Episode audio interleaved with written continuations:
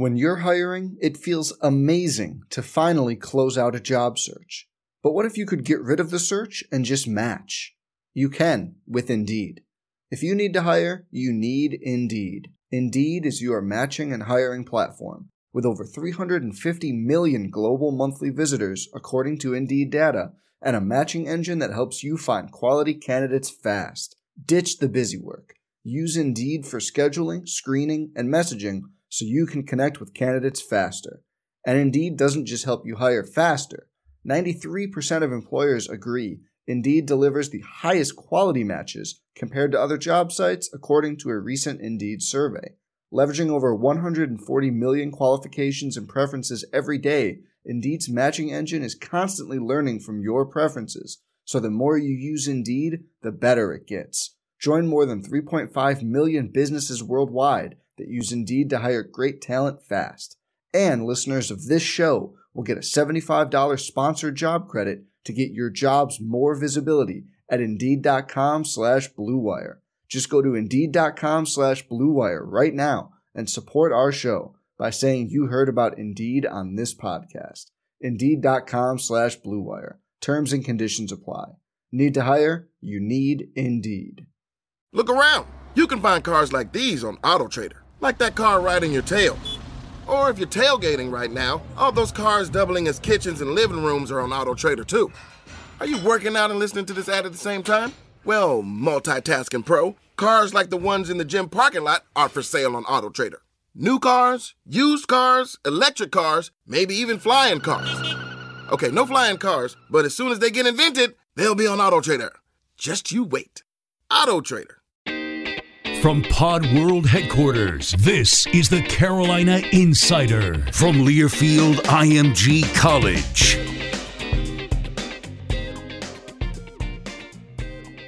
We're back. Time for another edition of the Carolina Insider. Jones and Adam here with you. Adam, have we have we ever had a Wednesday pod before? It has to have happened at some point in the summer, but there can't have ever been an April Wednesday pod. So we're breaking new ground here on the Carolina Insider. Was a national championship pod on a Wednesday? That's all a blur, Adam. Probably. I wasn't even coherent for most of that time.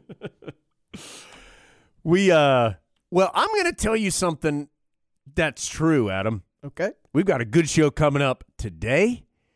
And just know that we've been like busy little beavers behind the scenes. and we are accruing some uh, pretty good shows here coming up in the next few weeks. Pretty good, if I say so myself, Adam. We're going to be right there with you in the national consciousness. Yeah, that's right. Before we get to today, reminder don't let your outside chores or projects cause you to miss any of the Tar Heel game action. Let LS Tractor help make short work of them. From normal yard maintenance to larger projects as well, LS Tractor has the machine for you. LSTractor.com, you can see the difference. LS Tractor, what's it about for you? So, what do we have today? We're going to talk a little Jordan documentary, The Last Dance, first two episodes on Sunday.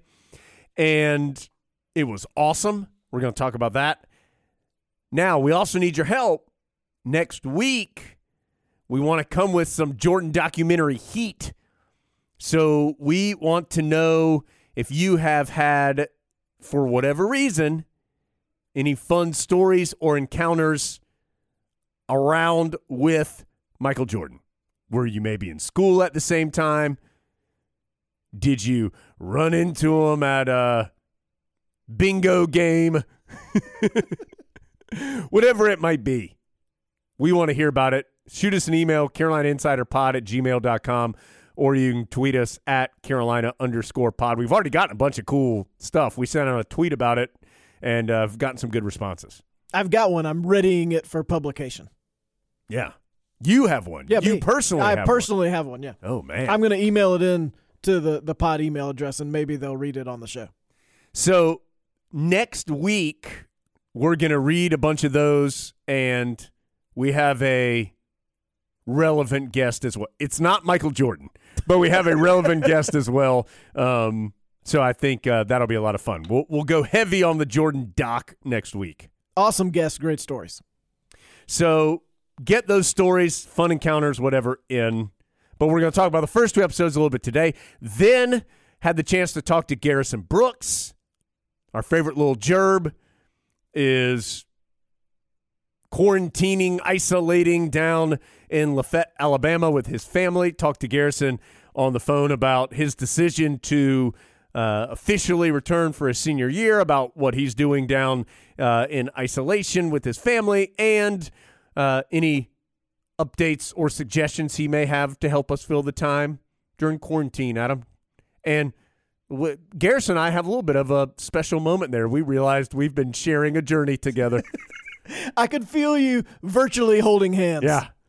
So that's coming up in a little bit. And then, Adam, we have another Tar Heel throwback game watch rewind Carmichael Classic, even though it was in the Smith Center trademark. We're going back to 1998. Carolina Duke in the Smith Center. Blue Devils number one in the nation, Tar Heels number two. Each team only had one loss on the year leading up to that point. Heavyweight bout and a really fun game and fun memories. And I know we say this all the time. What makes those so fun is all the the clips from the game broadcast both on Tar Heel Sports Network and on TV. And then also we've been lucky enough to talk to some of these people by this point that you can sprinkle in some of their thoughts in there and it's as though they're also commentating on the game, which I enjoy. So I like listening to these. So, in addition to all the fun going through the game, we also have some comments from Ed Cota, from Ademola Okulaja, and from Scott Williams, Coach Williams' son, um, from when we had our conversations with those three guys on past podcast, and they all give some unique perspective, either on very specific moments in that game or about the season, about different aspects of that team. So I think you're gonna have a lot of fun with that. We did. 98 Carolina Duke, 1 verse 2. Doesn't get any better, folks. America. That's just a little hint on who's on the color analyst. Oh, he took a terrible shot. These referees. That's a little hint on who the play-by-play guy. is. It's a little warm in here. But Adam, let's uh let's talk a little bit about the the Last Dance, the Jordan documentary. What a spectacular first two episodes. There was some Carolina stuff involved in there. Um but a couple things. One, it was just this felt like the first time since everything's gone down everybody who loves athletics was kind of watching the same thing at the same time. And you get those moments, I, think, a fair amount from the Carolina perspective. It's a if it's a Tar Heel game, obviously you and I aren't involved in that, but if it's the Super Bowl or a, a big NBA Finals game or something, you have those moments where kind of everybody's watching the same thing, and you get the fun interaction. And I think this was the first time that that really happened. Now, I have to fully admit, I thought it was, the documentary was so good, I really wasn't second screening it very much. But then going back and, and reading other people's responses and reactions, I think was fun. And I, I just thought a really, really well done first two episodes. You and I are right in the time. I mean, we reckon certainly the Bulls part of it. You and I live that and know all of that pretty well as far as what happened on the court. You get all this incredible behind the scenes stuff. The Carolina stuff, you know, you and I are both a little young for that to remember Michael Jordan at Carolina, but know those stories and have talked to a lot of people. And so it was good to see those those aspects as well. And just a really well done two hours. I fully think this documentary brings Michael Jordan back into the lives of whatever that generation is that wasn't quite sure how good he was. They're now they're going to realize over these next 4 weeks, oh, there there is no peer to Michael Jordan. They're going to hear other people say that about him. They're going to realize it by watching him and the, highlights themselves. And in the long run, that's nothing but good for North Carolina basketball because there's only one person who I know of who ESPN has seen fit to make a 10 part documentary about, and that person played basketball at the University of North Carolina, where one of his coaches was Roy Williams. So you don't get closer than that. And there is no disputing. I haven't heard anyone who watched the first two episodes and said, you know, I'm not sure Michael Jordan's that cool. Michael Jordan is the coolest. He's on a different scale of cool.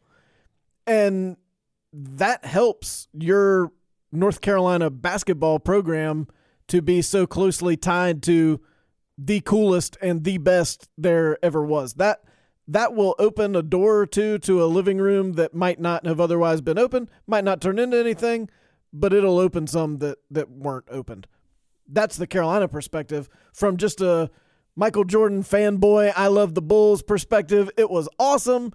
Do you think it's I don't know enough about filmmaking to know. Is it awesome because it's about Michael Jordan and I'm predisposed to think anything about him is awesome or is it really that well done? I think it's a combination of the two because I do think the personalities drive it.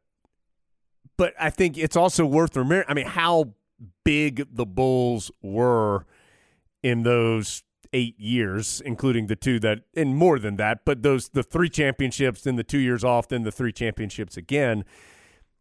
I mean, they were higher than just a really good basketball team. That they, they were international stars, and of course Jordan was the star, but there were so many interesting personalities: Phil Jackson, Scottie Pippen, Dennis Rodman. You know, all these different guys who were around it that are also interesting. And so I think the incredible access that was given in that particular year uh, and the people involved.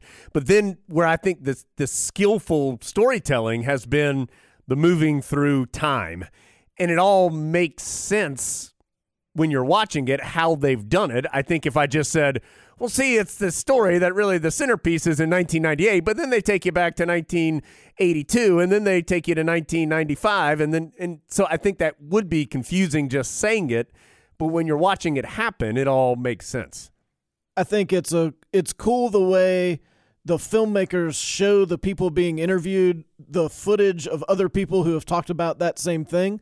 That got some of the best reactions in the first two episodes. Uh, handing Michael Jordan an iPad that's got a clip of Phil Jackson saying something. Right. You you don't often get the opportunity to do that because you don't get to go back to people like they clearly did. But that I thought helped a lot, and the overwhelming thing you need to take away if you didn't live through it. Like I heard somebody say, so were the Bulls like the Warriors? No. They they eclipsed every bit of the Warriors in like the first preseason game of that season in terms of worldwide interest. And then somebody said, "Well, are they the Yankees?" Well, the 1927 Yankees. If the 1927 Yankees played today and we could talk to all of them. You, un, unless you lived through it and there was nothing you know how today, if you jump on the bandwagon with whoever is good at the moment, people are kind of like, oh, you're just a front runner. Everybody was a Bulls fan. Everyone yeah. liked the Bulls, and there was nothing wrong with it. Yeah. It was just accepted that because it wasn't even like a sports thing, it was just like a a life choice that everyone made at the same time. A culture thing. Yeah, we we all appreciate the Bulls and think that they are the best and there's nothing wrong with even if you're not from Chicago or you don't know anything about basketball, you can still wear your Chicago Bulls jersey or Chicago Bulls sweatshirt, and we all get it and understand why you're doing that and appreciate your choice. That's the right pick that you made. Yeah. You were either a fan of, you know, like if you like the Knicks or the maybe the Cavaliers or somebody who was really close to the Pistons, then you didn't. But everybody else did. And that was that was just something everybody agreed to. But even if you didn't like them, you didn't necessarily hate them, I don't think. It was just more frustrating that they were there. Because some of those other teams, as we'll find out in future episodes, were good. Yeah. But but they weren't anything like this. And I mean that the 91 Lakers team, that's a great team. But not this great. And so it, it, you couldn't even work up a hatred for them or at least I certainly never could because they were so good and so transcendent of beyond sports into just the whole world. And I would watch 50 episodes of this documentary. Carolina Insider brought to you by UNC Healthcare, dedicated to caring for champions of all kinds, keep you in the game and at your very best. See their lineup at unchealthcare.org slash sports. Adam, I thought it was interesting. Roy Williams was trending nationally on Twitter on Sunday night during and immediately following the documentary. And I think you and I are probably desensitized to it, as maybe a lot of Carolina fans are, because we hear Coach Williams talk all the time and we hear him talk about these things and we hear him talk about Michael Jordan every now and then. But for people who don't, I think, and Coach Williams, I think, had three clips, maybe in the two hours, maybe four or five at most. But he came across as Roy Williams, as just honest, down to earth, folksy.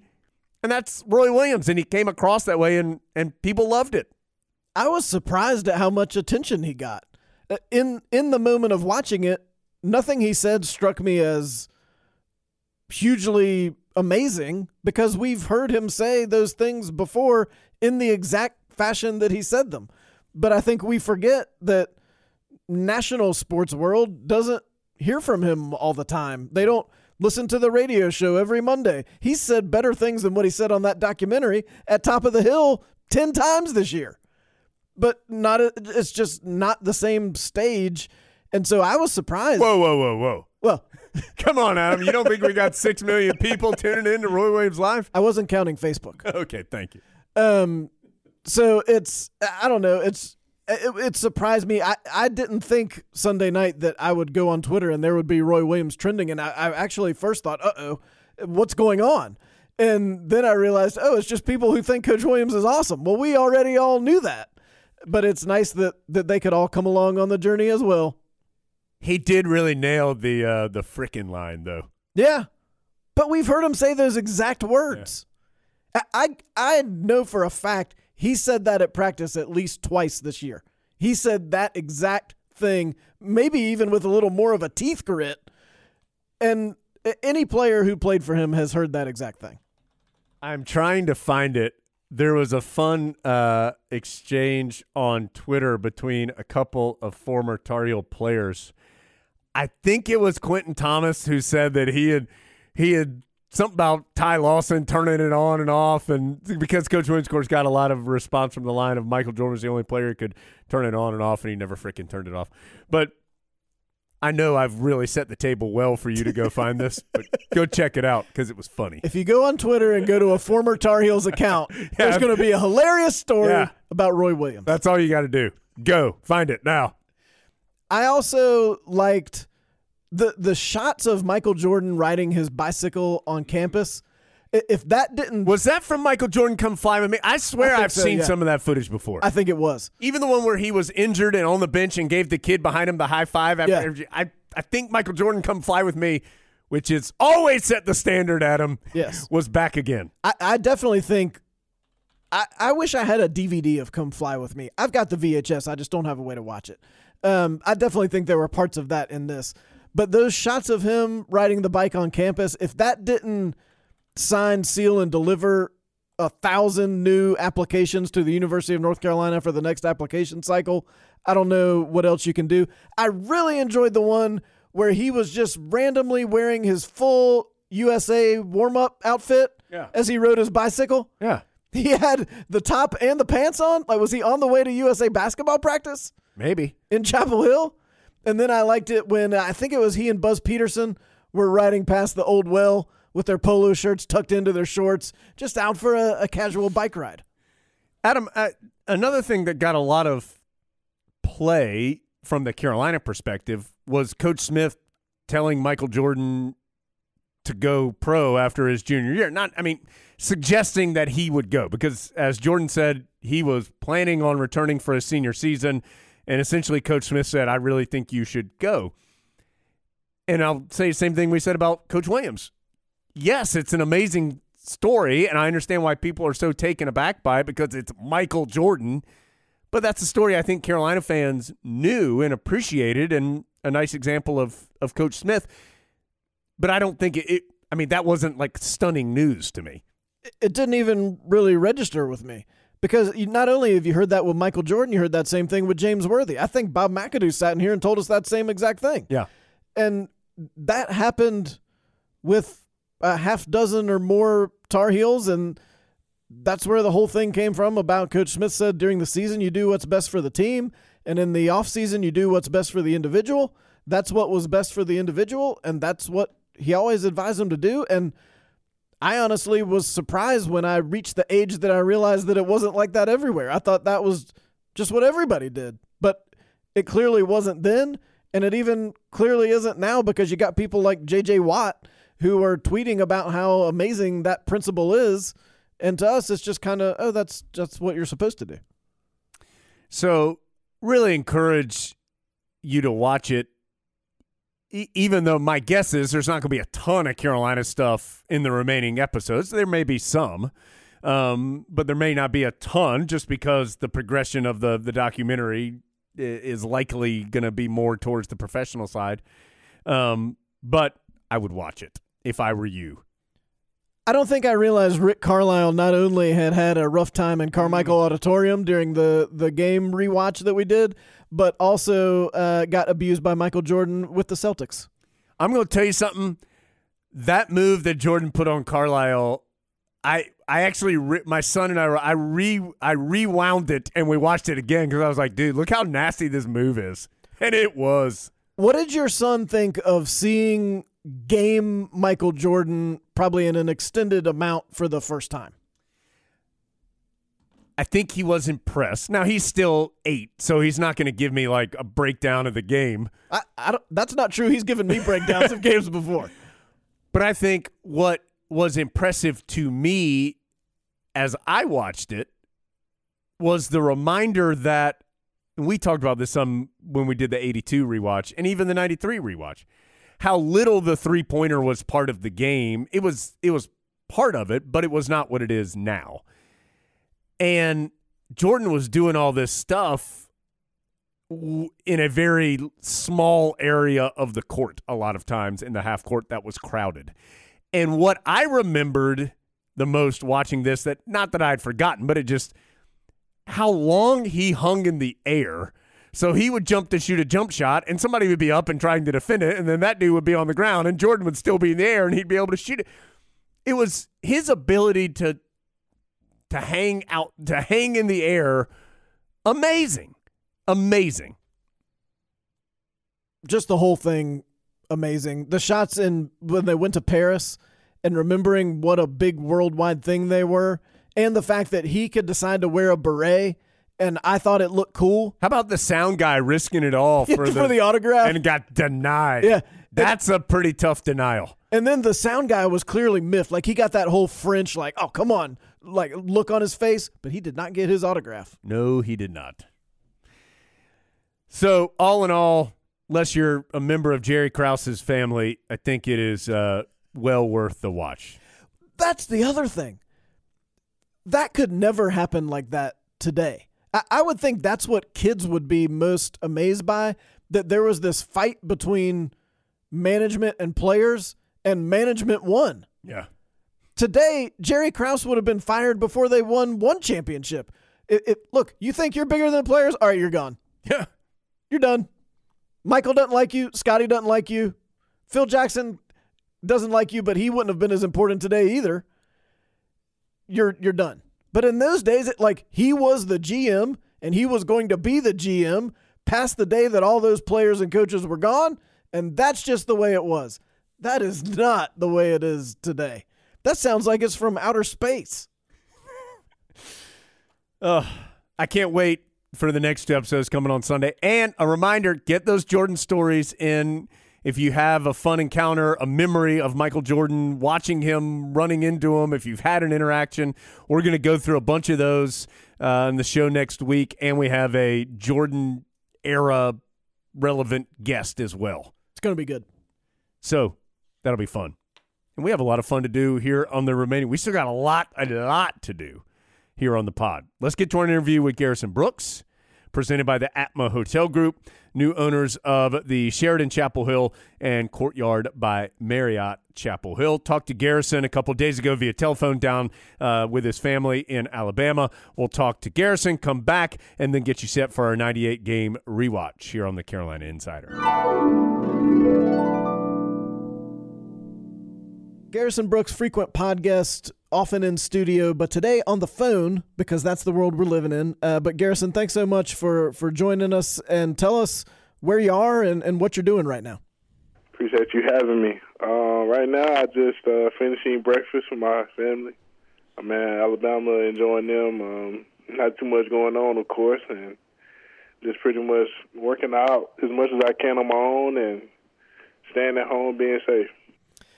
How do you replicate what Jonas would probably have you doing here in Chapel Hill when you have to do it on your own, both equipment wise and just motivation wise? How do you do that? It's tough because uh, you don't really you don't really have anyone to get there, get you there, critique your technique and get you to do everything the proper way. So it's I think it's tough, but uh, I try to replicate as much as I can what Jonas would want and how hard he wanted me how hard he want me to work and just do that on my own. Garrison, how are you keeping in contact with the basketball team? Are you talking to the coaches? Are you talking to Jonas and Doug? Who are you talking to most frequently to kind of keep up to date on on what's going on? I talk to I talk to all the guys pretty much. I talk to everybody at least once a week. Uh, I talk to our coaching staff at least once a week. I pretty much try to touch base with everybody on our staff and that's around our program. How's Coach Williams doing with Zoom? He's getting better, getting better every day. Um, every time we have a meeting, he seems more comfortable with what he's doing and pretty much knows what's going on now. So he's he's good. Now, have you seen him with the beard yet, Coach Williams? Yeah, I talked to him. I talked to him last night with the beard. He said it's gonna uh, sadly it's gonna come to an end. what you did it freak you out? The first time I saw it, it totally freaked me out. No, uh, see, last summer he had a beard. I think it was last summer. It, has been a. It might have been last summer. He was growing out a beard and like uh I'm not sure if he did he do any. I don't remember if he did anything too crazy. like he he literally had one growing out. It got a little thin. It wasn't as thick as the one he has now, but he was growing it out, and it was just I don't know, pretty shocking that he did it. Summertime's an important time when when you're a, a rising senior and you're organizing all the pickup games and you're leading the the new guys who come and enroll the, the second semester of summer session you're not being able to do any of that stuff. How are you handling kind of the, the leadership aspect of this being the, the summer before your senior year? It's tough because I mean you never really know what you're about to do. You never. I mean it's it's something new because we we haven't been here before. I mean it's kind of tough to kind of get everybody on the same page, especially we're in different places doing different things on different times. So trying to do that, trying to keep everybody in the same mindset of still got to work and just do things that we're supposed to be doing. The coaches tell us to do, and a little bit more. So, Garrison, you announced, I guess it was maybe two weeks ago, week and a half ago, officially that you would be coming back for your senior year for Carolina. Did did how seriously did you consider putting your name in the NBA draft? Kind of what was that process like, or did you feel like you were definitely going to be returning the entire time? I felt like I was going to return the entire time. I think the hardest part was doing that. Uh, for the regards of coming back, like going to get feedback was probably the biggest thing I wanted to do. But I mean, I figured a lot of that stuff's really not gonna happen. But um, just deciding to come back to school and knowing what you need to work on to to be a better player and become an NBA basketball player is pretty much what I've already known my this past couple weeks what I need to do and get better at. So it's I mean it's fine. I didn't need to go telling letting anyone tell me what I need to do. So who have you asked about feedback? Like, have you talked to Coach Williams about? Uh, did you get to have the meeting with him that you usually have at the end of the season? I yeah. guess probably. Oh, you did. What What did he tell you he'd like for you to work on? Uh, outside shooting, guarding players on the perimeter, and uh, handling the ball. That's pretty. I think that's pretty much what he what we went over. What were those those last couple days of the season in Greensboro? From mm-hmm. a player's perspective, what were those couple days like? That was such an odd time. Yeah, it was strange. Uh, it's tough because I mean, you never really. You, it's it's tough to think about because I mean, of course, it was our last game, but also you got to think about like all the stuff that happened like so fast. I never thought it would be uh be like that, especially especially that time of the year. Like, oh, you think everybody would be so excited to keep playing, and the this happens, this happens, and you never really know what's going what's going to come from it. But the bad part was we started to realize like nothing nothing's gonna happen from now on. Like the NBA season got canceled, and then next thing you know, like every tournament started canceling. So it was it was just it, it hit everybody fast, and we were like pretty much worried about what the world could come to. Garrison, I know you've had just like everybody a lot of time to think here over the last couple of weeks. Have you reflected back on this past season and what you think didn't go right for, for Carolina? Have you given that thought yet, or has that not happened yet? And if you have given it thought, what what what came to your mind? Uh, just not finishing. I think that's the biggest thing that that stuck out to me. Like us just not finishing games, finishing plays that we needed to. I think that was our biggest problem. We never did, never did make the right plays at the right time. I think that was our biggest issue. From looking at our season, of course, it's unfortunate with injuries, and then I don't think we shot the ball well enough to be a really good team anyway. Why do you think you didn't make the right plays at the right time? What was missing? Uh, a lot of new guys. Um, I think our old, like I think our new guys and trying to like hurry them up and catch them up, and with our experience that we had, wasn't. I don't think it was enough. Uh, it wasn't enough for this year. But fortunately now, like looking at it, looking back at it now, we have three guys that's played a bunch for us. We got Leaky, Armando, and then we have me that's played a bunch for us, and I think that'll be really good uh, having experience. And then we have five new guys, and hopefully those guys are really talented, stay healthy, and they they can really catch up fast, which I think they will. And I think it'll work out good for us in in this upcoming year. Who's the best senior leader you've been around who you want to maybe pattern yourself after in terms of leadership this coming year? Oof. Uh, if I had to lift one guy above them all, I would say if I had to pattern mine after somebody, it would be K. Will. K. Will was the guy that, that gave his all every day and played led by example. I think that was the biggest thing. Like if I could somehow do that for our guys, I think that'll really show them this is how things should be done, and they'll follow suit. All right, two important questions. One, what is it like taking class solely online? What's that experience been like? My goodness, it's terrible. it's terrible. I have to imagine that's hard. Yeah, it's terrible because I mean, you never feel like you. Of course, I don't. I don't pay for school. Of course, I mean, I I'm not really. I don't, I don't worry too much about it. But the thing is, like, this is not what people pay for. I mean, I feel like people people really work like they paid a bunch of money and they expect to get the in, in class experience, expecting to learn. And like most of the stuff is given over a computer, so they feel like they probably could have done this online now. So they feel like they some people might feel like they wasted time in the classroom, but also some classes can't be taught online. Like you try to learn a language online. I'm still struggling with English. Yeah. See, yeah. All right. I couldn't. I can't imagine how hard it is trying to learn Portuguese over online and then speak it back into your iPad or your laptop. Like it's tough. All right, number two. Is your mom sick of you being at the house yet, or is everybody still happily getting along? Nah, we we we have not been happily getting along. Well, well, uh, hold on. My mom is happy. My mom is happy. I, I'm sure she she's happy to see all of us. Happy to see we're safe and we're doing fine, doing schoolwork. We're good. Now, us brothers, on the other hand, we were, we're about to be sick of each other. it, is, it is. I can tell because it's, it's starting to really show. this is between the middle child and the youngest. Like it's really showing because like they really they really start getting on each other's skin because they're exactly alike. And the thing is, they're starting to realize it now. So they've been into it every day for the past week and a half. What's your role in those altercations? You know, I just sit back and laugh. You know, I try not to get involved in that in that crossfire. So, you know, why, why would I want to step in on this? Get into get into all this. I'll, I'll let you two guys hash it out. Now we know that you are a big movie guy. This has been a time when people have been streaming a bunch of stuff, watching a bunch of stuff.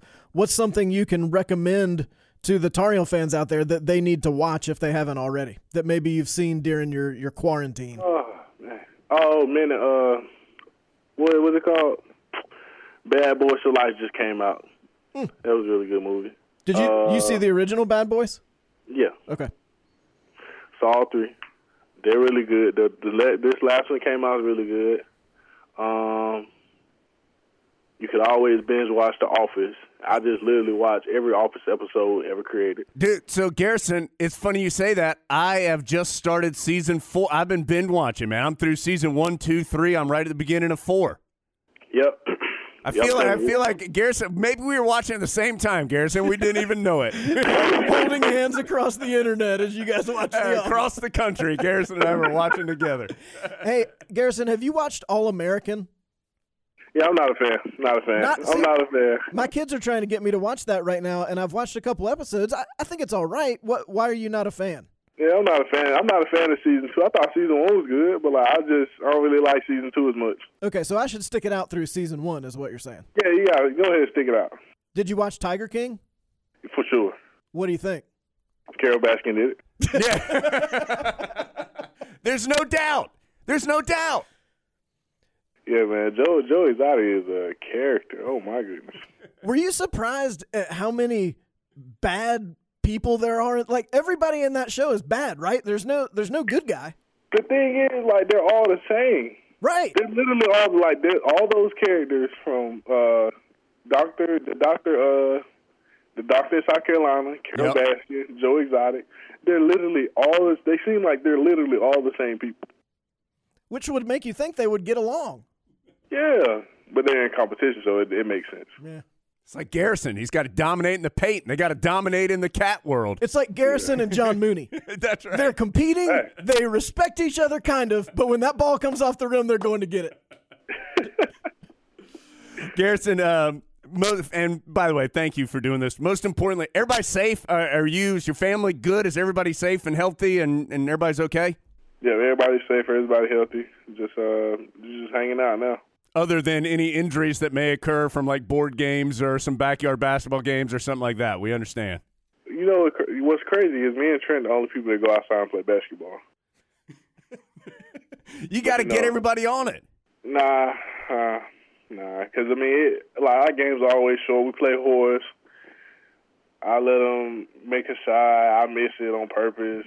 Make him think he gonna win, and come back and destroy his heart, and he'll run inside crying. And never, it never works. You Listen, it never works. I mean, it's it only lasts so long. Did you watch either the horse tournament or the 2K tournament that they I ran? watched. I literally watched a little bit of the 2K tournament. My mom told me to turn it off. Oh, dude, that was appointment viewing in my house. We watched all of it. Nah. I was surprised at how few. I watched the horse thing, and I was surprised at how little thought they seem to have put into their shots. Like you're Chris Paul, you spend your entire life playing basketball. You got to have ten go-to horse shots. That's true. Well, I also think like I just think like they were. I think it seems like they were really uninterested. I Because I, agree. mean, I saw like the highlights from it. I saw what Paul Pierce did, and it was like he's just doing it to do it. Well, you know the thing about Paul Pierce is he's old like me. And when you I, like, I used to be able to dunk like Paul Pierce, and now I can't anymore, and neither can he. Right. That that makes sense. You know that that makes sense. Garrison, man, appreciate your time. Uh, continue to stay sa- uh, safe, healthy. Everybody, your whole family. Tell your mom we said hi. I know she's a podcast listener. Hope you're doing great. And, man, look forward to, to you and everybody else getting back up here to Chapel Hill. Yes, sir. I'll see y'all soon. Adam, always good to talk to Lil Jerb. I miss having little Jerb I around. know. I know. He'll be back soon enough. The pod listenership in Alabama has probably gone up exponentially this Yep. month. Always enjoyed talking to Garrison. Appreciate him giving us some time. Looking forward to him and everybody else getting back safely here to Chapel Hill, hopefully soon. Hey, I don't need to remind you, Adam, it's a great day to be a Tar Heel. And the UNC General Alumni Association celebrates that feeling every day, serving Carolina's more than 336,000 living alumni, 66,000 GAA members. You are a student for a few years, yes. But just like Michael Jordan, you're an alumni forever. Learn more at alumni.unc.edu. Were you surprised they didn't mention wearing the Carolina shorts under his uniform? He Yeah. had them on in one of the locker room shots. Yeah. Yes, I am a little. Maybe that's coming later sometime. Yeah. Adam, do you have anything else we need to discuss before getting to the 98 game rewatch? We can say this Tar Heel football remains on fire on the recruiting trail. Carolina basketball picked up a recruit. We, of course, can't talk about any of these recruits, but good to see. If I was going to talk about them, I'd say fire emoji. Yeah. If I was going to discuss these additions, I would say they are positives for Carolina football and basketball, respectively. Hmm. if I was to say anything. The only thing I have is a what up.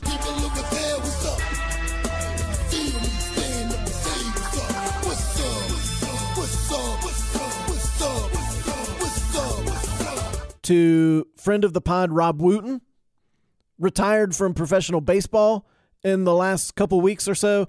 Uh, what a great story! Uh, came to Carolina, battled through a ton of adversity, made it to the major leagues. Almost 15 years in professional baseball. Just a, a great career, and, and looking forward to what he's doing next. And most importantly, a giant diehard Tar Heel fan of basically everything the Tar Heels play. Uh, so, congratulations to him on a great career.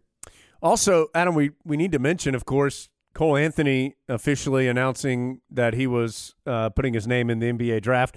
As we have talked about, I don't think that is a surprise to anyone. It should not have come as a surprise to anyone. And, you know, I think when people look back at Cole Anthony's Tar career, it's going to be one that unfortunately the injury is just going to be one of the first things you think about. Clearly, Cole is a terrific player. He had some terrific moments. Um, but his injury, and I'm not saying this in someone to like blame Cole Anthony, it just did happen. Um, it slowed his season, it slowed the Tar Heel season, and unfortunately, it was one of, if not the biggest story of the Tar Heel year this past year. Well, I think not through any fault of his own, but his his one year at Carolina is always going to be associated with everything that happened after it. And so the the Cole Anthony year is going to be oh that was the the virus year. That what a weird year that was. Well, it was a weird year both sports wise, world wise, and Cole Anthony wise because he didn't get to do everything he wanted to do, but hopefully on his way to doing great stuff in the NBA. Cole Anthony will be successful at, at the next level. I think so. Yeah.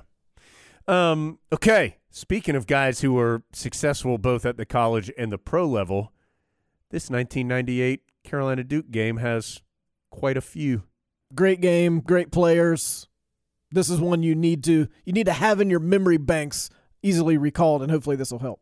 All right, let's go back to 1998 Carolina Duke in the Smith Center.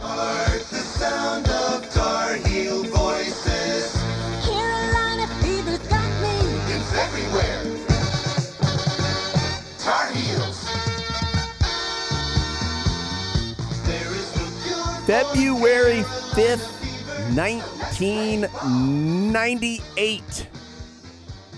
Duke, number one in the country. Carolina, number two. First meeting of three this season comes in the Smith Center.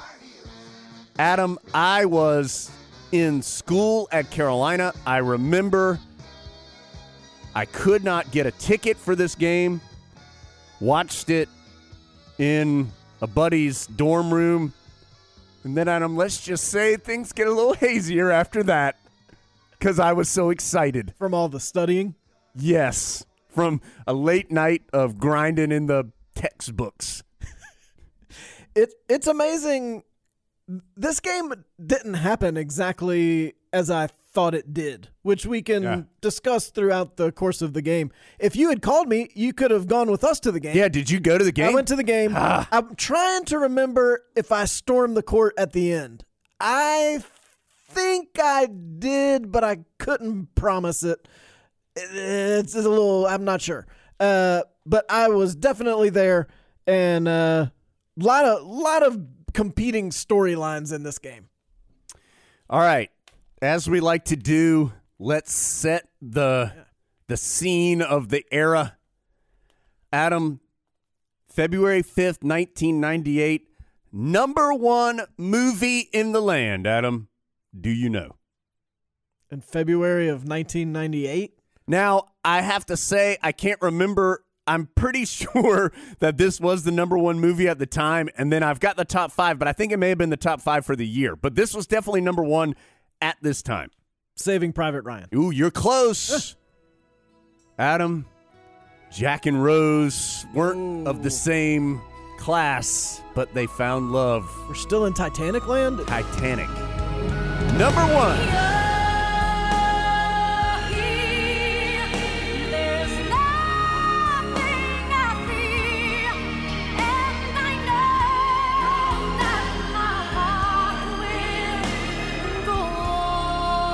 Two. Now, I think you can fact check me if you want. Number two, I think this is for the whole year, not just for this week. Armageddon. Ooh, Number two. don't want to miss it.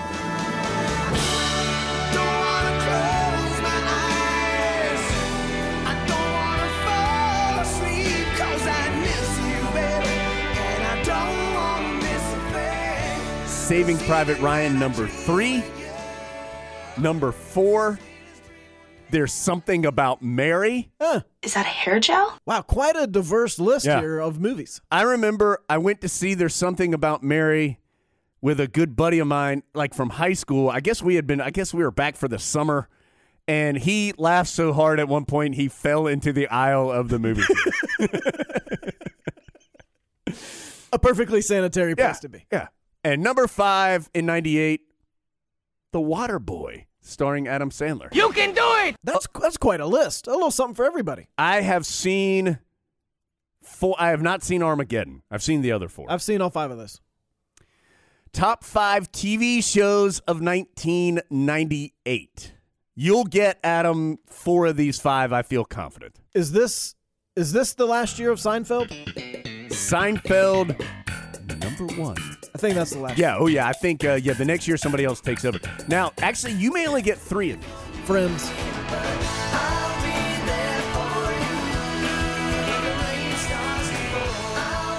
Friends checks in at number four on the top five this year. I think Friends was also. I if I had to guess, Friends peak was probably like 96. Yeah. Uh, 60 Minutes is always a good guess. Not top five. Okay, so we're in the Friends. People are done wanting the news, yeah, Adam. we're done with that. we're in the Friends Seinfeld era, which means we're must see TV for NBC. So uh, the uh. Kelsey Grammer is the doctor. You're thinking Frasier, but Yes. not top five. Frasier not top five. What else was in that block of shows? Number two, our favorite hospital drama, Oh, ER. ER. That's peak ER, right? Yeah. Gotta be. Yeah. Number three. Did you watch ER? Yes, for a while. I didn't. I, I, I didn't though. I did at the beginning for the first several years. Right. Number three. This is the one you would not get, but I think it was on that Thursday must see TV. So I'm guessing that it is getting a boost. Veronica's Closet. In that, doesn't that star Kirstie Alley? That's what I was going to guess, but I can confidently say I've never, Never, seen no, a second of didn't. Veronica's Closet. And then And number it was number three? number three for 1998. Well, it is a big debt of gratitude to Mr. Jerry Seinfeld. Yeah. And Adam, number five, I was a little surprised on this. Monday Night Football checks in at number five for 1998. Hmm. That's when, well, and that's close to peak Monday Night Football when it was a really big deal. Ooh, I think this is Monday Night. I think Monday Night Football's already hit its peak, then it dipped, and now it's trying to make its way back up. I think. Okay.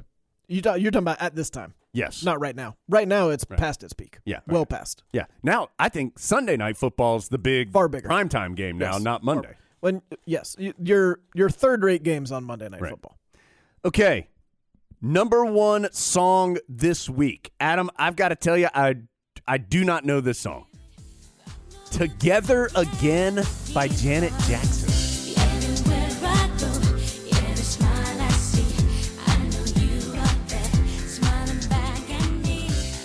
Top five for the year. That's a good song. 19. Adam's like, I've, uh, I've had some tender moments to that song. I listened to that on the way over here. it's in my heart all the time. Top five songs for 1995. Or excuse me, for 1998. Number one, Adam. Too close Whoa. by next. Yeah. Wow, Adam, you are so up to date on your '90s slow R&B. Well, are we calling that one slow? I mean, it kind of was. I don't know that song. Yeah, I'm just yeah, guessing it is. You you would know it if you heard it. We'll sing it. Well, it's uh, it's a little bit of a double meaning in the chorus that might not be appropriate for the podcast. I try to keep it clean on here, Jones. I understand. Number two for this is for the whole year, not just for the week. Girl, you're dancing too close. Thank you. Brandy and Monica Oh, the boy is mine. with The Boy Is Mine.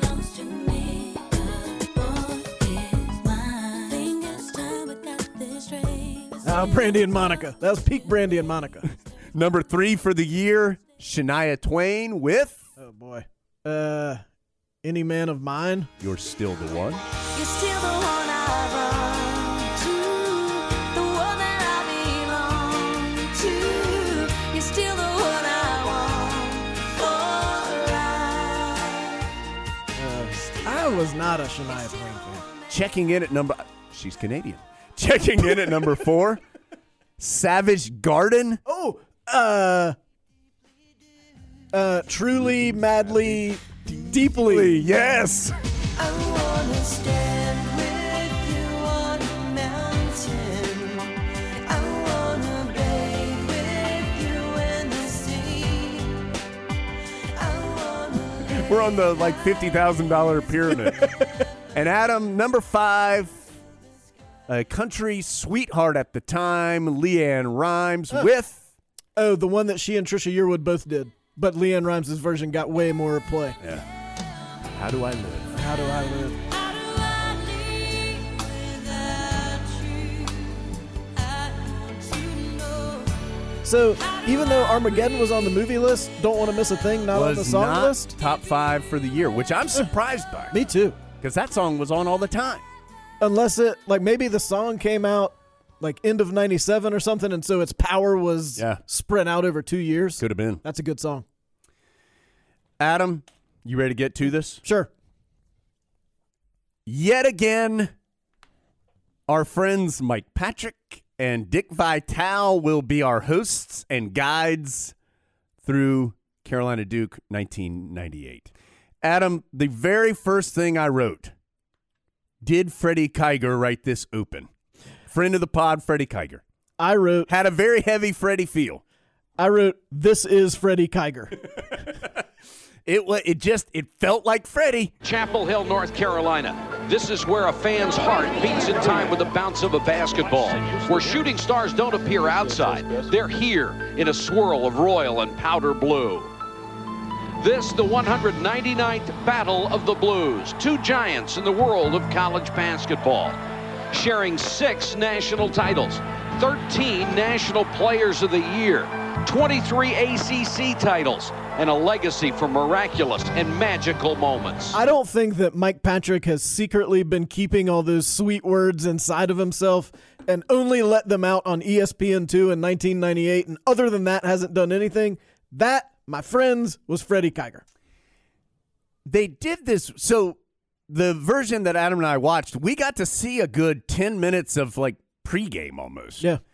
and they did this weird thing now it was on E espn2 so this is still when the deuce was experimenting uh experimental You could tell because they used a lot of lowercase letters. yes all the espn was in lowercase Yeah. with the giant 2 at That's how you know things are really far out there. Yeah. It's not Carolina Duke 95. Right. Capel, half court, sends to overtime, Stackhouse, awesome dunk, Tar Heels win game, E ESPN2. It's not quite that alternative, but it's still pretty, still, they're, they're very clearly trying. In fact, at some point I wrote, they are very clearly trying multiple camera angles just to be like wild and different. Right. Um, so they did this weird thing where they had all this gear, like basketballs and jersey, and then there'd be a TV, and they'd have like, like they were talking, for example, about Vince Carter. And so you'd go, you'd take a journey through all this gear with the camera, and you'd see the TV, and then Mike Patrick would be like, So many great ones before. Add another forceful, explosive, dynamic, and up against his greatest challenge. which apparently is Roshown McLeod, as he like walks up and does an arms crossed serious face Yeah. by the TV. Which that was his thing. Remember, Roshown McLeod's Oh, yeah. thing was Oh, the, mean uh, mugging. mean mugging, Mean mugging. face. Yeah, I wrote this is how people started thinking ESPN favors Duke. Oh yeah, Uh, you have Antawn Jamison and Vince Carter and Ed Cota. they didn't do anything with them. All the shots were with Duke guys. That's what I'm saying. Like we think we need a, a shot of Roshown McLeod balancing on the televisions more so than National Player of the Year Antawn Jamison. And I first thought, well, maybe the Tar Heels didn't allow any access, but later in the game you get a sit down with Vince Carter. Yeah. So you know you had the opportunity. Yep. At one point, uh, Adam, I had to suppress, uh, suppress my gag reflex when Mike Patrick said, Coach K, who symbolizes defensive intensity, the heart of proud Duke, where passion reflects 16 hearts that beat as one. like, do you think Mike Krzyzewski wrote that down and handed it to Mike? That's the most Duke thing I've ever heard. I think it also had something about the fist, and Mike Patrick crossed that out, and he was like, "Guys, I can't go that far." Yeah. But the 16 hearts beating is one. We'll go with that. I'll accept that. yeah. I don't really remember this, but I wrote hot rejoin music. I don't. I don't know what that's about. I'll go back and uh, put it in if it's if it's worth using. E ESPN2's presentation of NCAA basketball is brought to you by the new 98th Century by Buick, a Consumer's Digest Best Buy.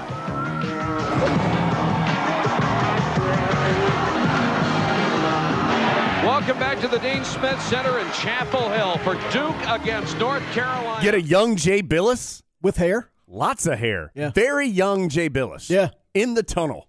Fresh. It, it wasn't long since he had been an assistant coach on the Duke staff at this point, Yeah. right? Yeah. He uh he gets us previewed on how awesome Antawn Jamison is, and let me give you a spoiler. Antawn Jamison is awesome.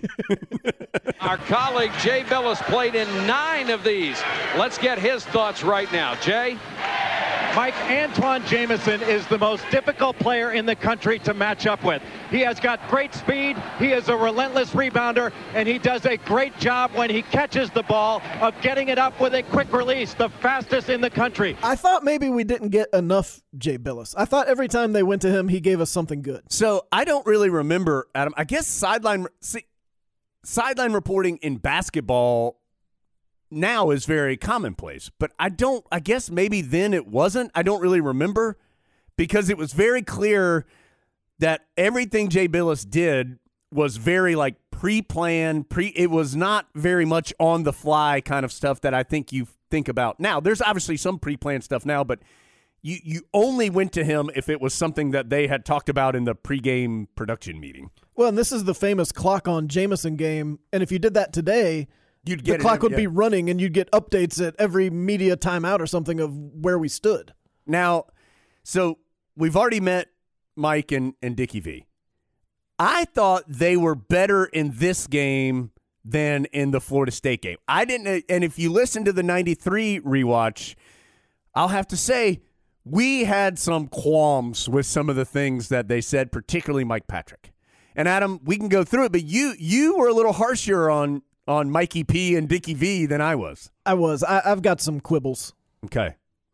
Mike Patrick does say You couldn't get into this building right now if you had $1,500 in cash standing outside. Nobody is going to give you a ticket. I looked it up and did my math computations. That'd be two thousand three hundred eighty dollars and forty seven cents today. You, uh, Captain Inflation. You Good re- job, Adam. You really think you couldn't get in for two thousand three? Couldn't get in for two thousand three hundred eighty dollars? I think if freshman year in college Jones had fifteen hundred bucks, somebody would have let him into the arena. That's what I think too. I think somebody told Mike Patrick. I heard they sold a ticket for fifteen hundred dollars. You know, fifteen hundred dollars wouldn't get you in tonight. Now I will say, I distinctly remember. I mean, the, Oh, it was hot. The hop, the the hype leading in this game Huge. was big. Well, and in my mind, in Tar Heel fan Adams' mind, Carolina was a lot better than Duke this year because I, I do think they were, and Carolina beat them two out of three. This game, there's no Elton Brand, but I underrated how good Duke was. They were forcing 22.4 turnovers a game. That's a lot. Now, again, this is per ESPN stats, which also Right. tell me some other things that may or may Right. not be true. If you're one of 15, you're shooting One percent. One percent. So this could be if you turned it over two times, you're averaging 22.4. Right. But that's what the stats said. Well, they forced a lot of turnovers in this game. Yeah. Our boy Ed Cota, A little casual. little cat. Well, but as we'll get to, played a big role late. Yeah, not he wasn't casual when it mattered. Um, get Kearney Andrews in the PA for the starting lineups. What's your feelings on Wojo? Because he plays a big role in this game, and I feel like we need to establish where we stand on him. Well, I think a lot of things. I think he is he embodied. I mean, Hurley Laettner was early '90s Duke. I think Wojo embodies late '90s Duke, right? And he wasn't as good as Hurley, but I do think he's a better player than I remember him Yeah. being. And this is also when Duke started moving. They were moving towards the three point shot a lot more than than in previous years. I mean, this is when they started making that move in this time period to shooting a lot of threes, and Wojo was a big part of that. But I mean, you mentioned Carolina took two out of three. Tar Heels blew a big. They should have won all three. They blew a big lead in the in the game, the season finale of this series. Uh, when they met in Cameron, and that's that real famous Wojo goes and hugs Mike. I can't deal with that part of Wojo. I do think, I think he's a better player than I remember. I have heard, I think we've discussed this before. People that knew him when he lived in this area as a dude actually said he was a pretty good dude, but I can't handle the Dukeness level of of Wojciechowski. I think he's always bothered me less than Chris Collins. Well, it's because I think he's a better player. Well, and I, but I also think, but I think Chris Collins thinks he is better as a player than Wojo, which is, I, I think Wojo fully grasps what he is, what he was, even at the time. No illusions of what he was or wasn't. I think he got it and did exactly what he was told to do, which is fine. Did he annoy me? Yes. But I would put him below, far below Laettner, below Hurley, be- definitely below Chris Collins, below Greg Paulus uh, on the ranks of Duke guys who have bothered me. I, I thought even Shane Battier got to the point where he totally bought into the fact that he was a lot better than anybody else, Right. even though that really wasn't true. So I, I just I could never quite drum up the hatred for Wojo. It, as we've talked about on here before, it was more what people said about him that made you dislike him more than anything he himself did. Well, I think that's the case with Paulus too. Right. Much more than I agree with you about some of the other guys, though. I mean, Hurley and Laettner, come on. Oh well, well, and it would be interesting since we've got some free time. Yeah. Maybe one day we could do this to do just an evolution of Duke. I think Carolina's been pretty much what Carolina is for a long time. Duke's gone through some phases. Like, well, absolutely. I mean, they and you know the freshman class. You mentioned Elton Brand, and this is a very different Duke that's coming up over the next several years. Um, this is not Hurley Laettner, Grant Hill. I mean, they, this is you know Elton Brand had broken his foot, so he was out for the year. But Will Avery was a freshman on this team. but Elton Brand makes a miraculous recovery. Right. Chris Carrawell uh, is on this team as a freshman. Maggette is coming the next season. Jason Williams and Mike Dunleavy are coming soon. Uh, Boozer not on this team yet, but I don't I don't think he didn't play in this game if he was. But so he's coming soon. So it's a different evolution. Then Duke changes into that late 2000s group where I think Krzyzewski struggled a little bit when he took over the USA team to manage everything. They dropped some in talent, and then it changed dramatically with Kyrie Irving to what we know Duke of today. I think those are four, I guess, is that one, two, about four or five very different eras of Duke. Yeah, if you only know Duke today, you don't fully appreciate the the people who didn't like Duke in the late 80s, early 90s. That was a oh, completely different That's not, yeah, we're not even talking about Alaa Abdelnaby and Danny Ferry. No. Yeah, I mean, A- and Hurley and Laettner. And it's just a you disliked them then for a completely different reason than you dislike them now if you dislike them for a reason other than they are Duke. all right, so we get the starting lineups on the PA as we mentioned. Let's go to the public address announcer, Kearney Andrews. Good evening. Welcome to the University of North Carolina's Dean E. Smith Center. Tonight, the Tar Heels are pleased to host the Blue Devils of Duke University. Here are the starters for tonight's game. For the Blue Devils, at forwards, number 20 is a 6'8 sophomore from Southfield, Michigan, Mike Chappell. Number four, 6'8 senior from Jersey City, New Jersey, Roshown McLeod. At center, number 40, a 6'10 junior from Lovington, New Mexico, Taymon Domzalski. The guards, number 21 is a 6'3 junior from Anchorage, Alaska, Trajan Langdon. And number 12, a 5'11 senior from Severna Park, Maryland, Steve Wojciechowski. And starting for the Tar Heels,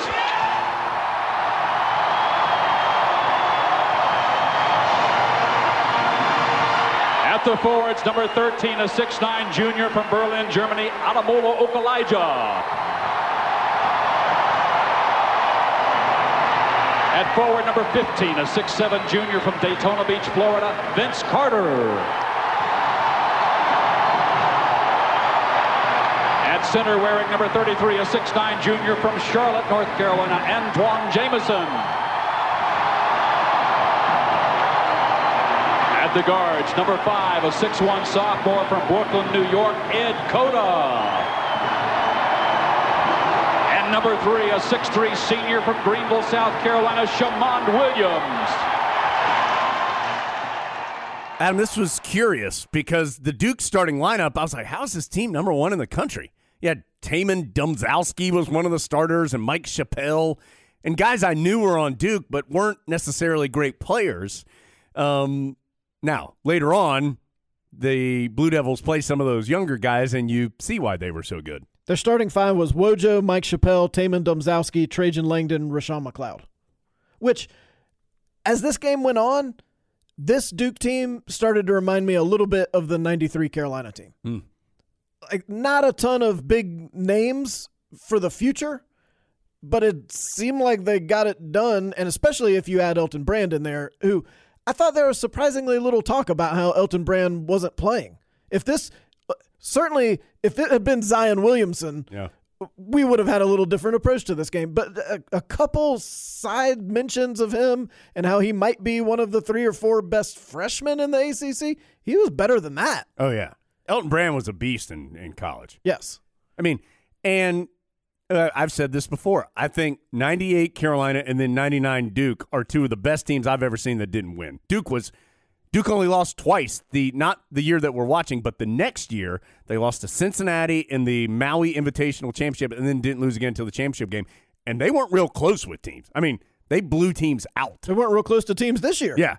Well, and 99 was the famous take 'em Trajan game, Yeah. Trajan Langdon was good, but but not good at that. No.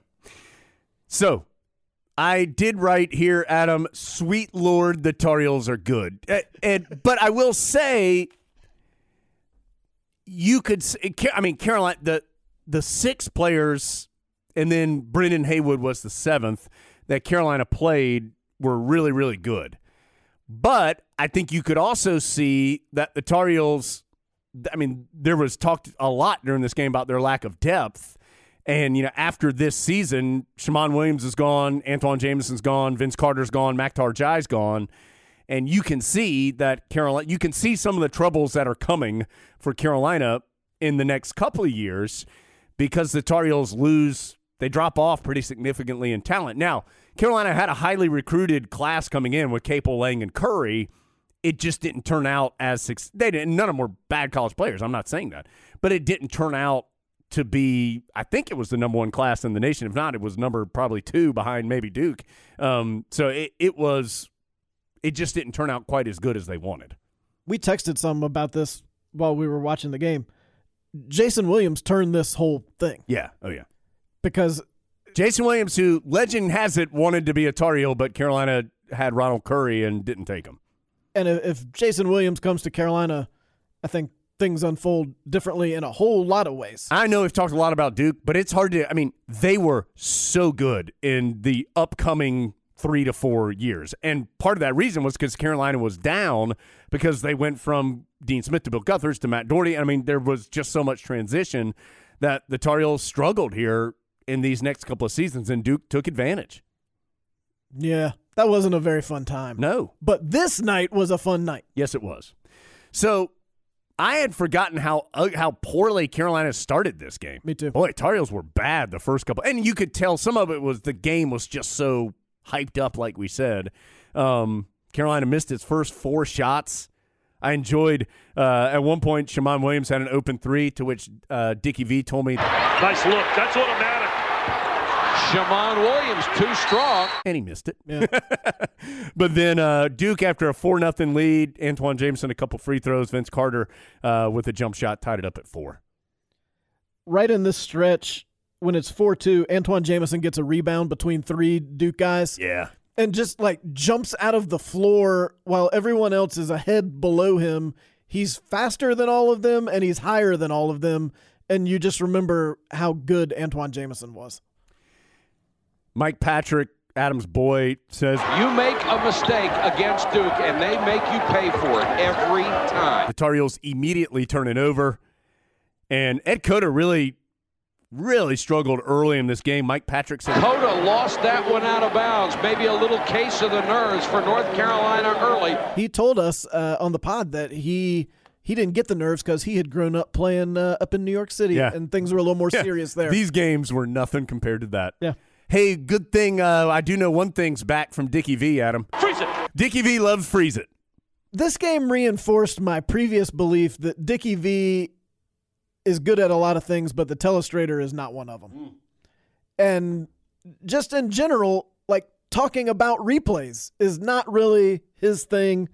I had forgotten, I mean, I knew it, but I had forgotten how emotional this team was.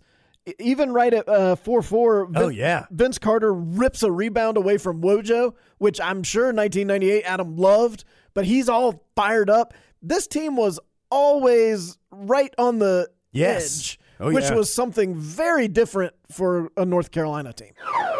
Hey guys, it's Jones. To supplement what Adam was talking about a moment ago, wanted to go back to our interview with Scott Williams, former Tar Heel walk-on, of course, Coach Williams' son. He, he was a member of that 1998 team when he joined the Carolina Insider a couple of weeks ago. He he talked about the skill and personality of that 98 squad being so unique. So let's hear uh, from Scott Williams a little bit about the personality of 1998 Carolina. Vincent would do stuff in practice that you don't even hear about. Like you can't make up some of the stuff that I actually saw him do. And and Eddie, the the the command that he had of the game, and he wasn't incredibly fast. He wasn't uh, a particularly great leaper. He didn't, frankly, didn't shoot it that well. Uh, but he would. He had such control of the ball uh, that he could make people look silly. I mean, he'd make me do pirouettes down the court trying to just stay in front of him. And it's not that it was that quick, but I could never tell he was going, uh, where he was going. Or Shammond on that team. Shammond worked so hard, and, and, and we had great senior leadership on, on that team. And it was it was Coach Guthridge's first year as a head coach.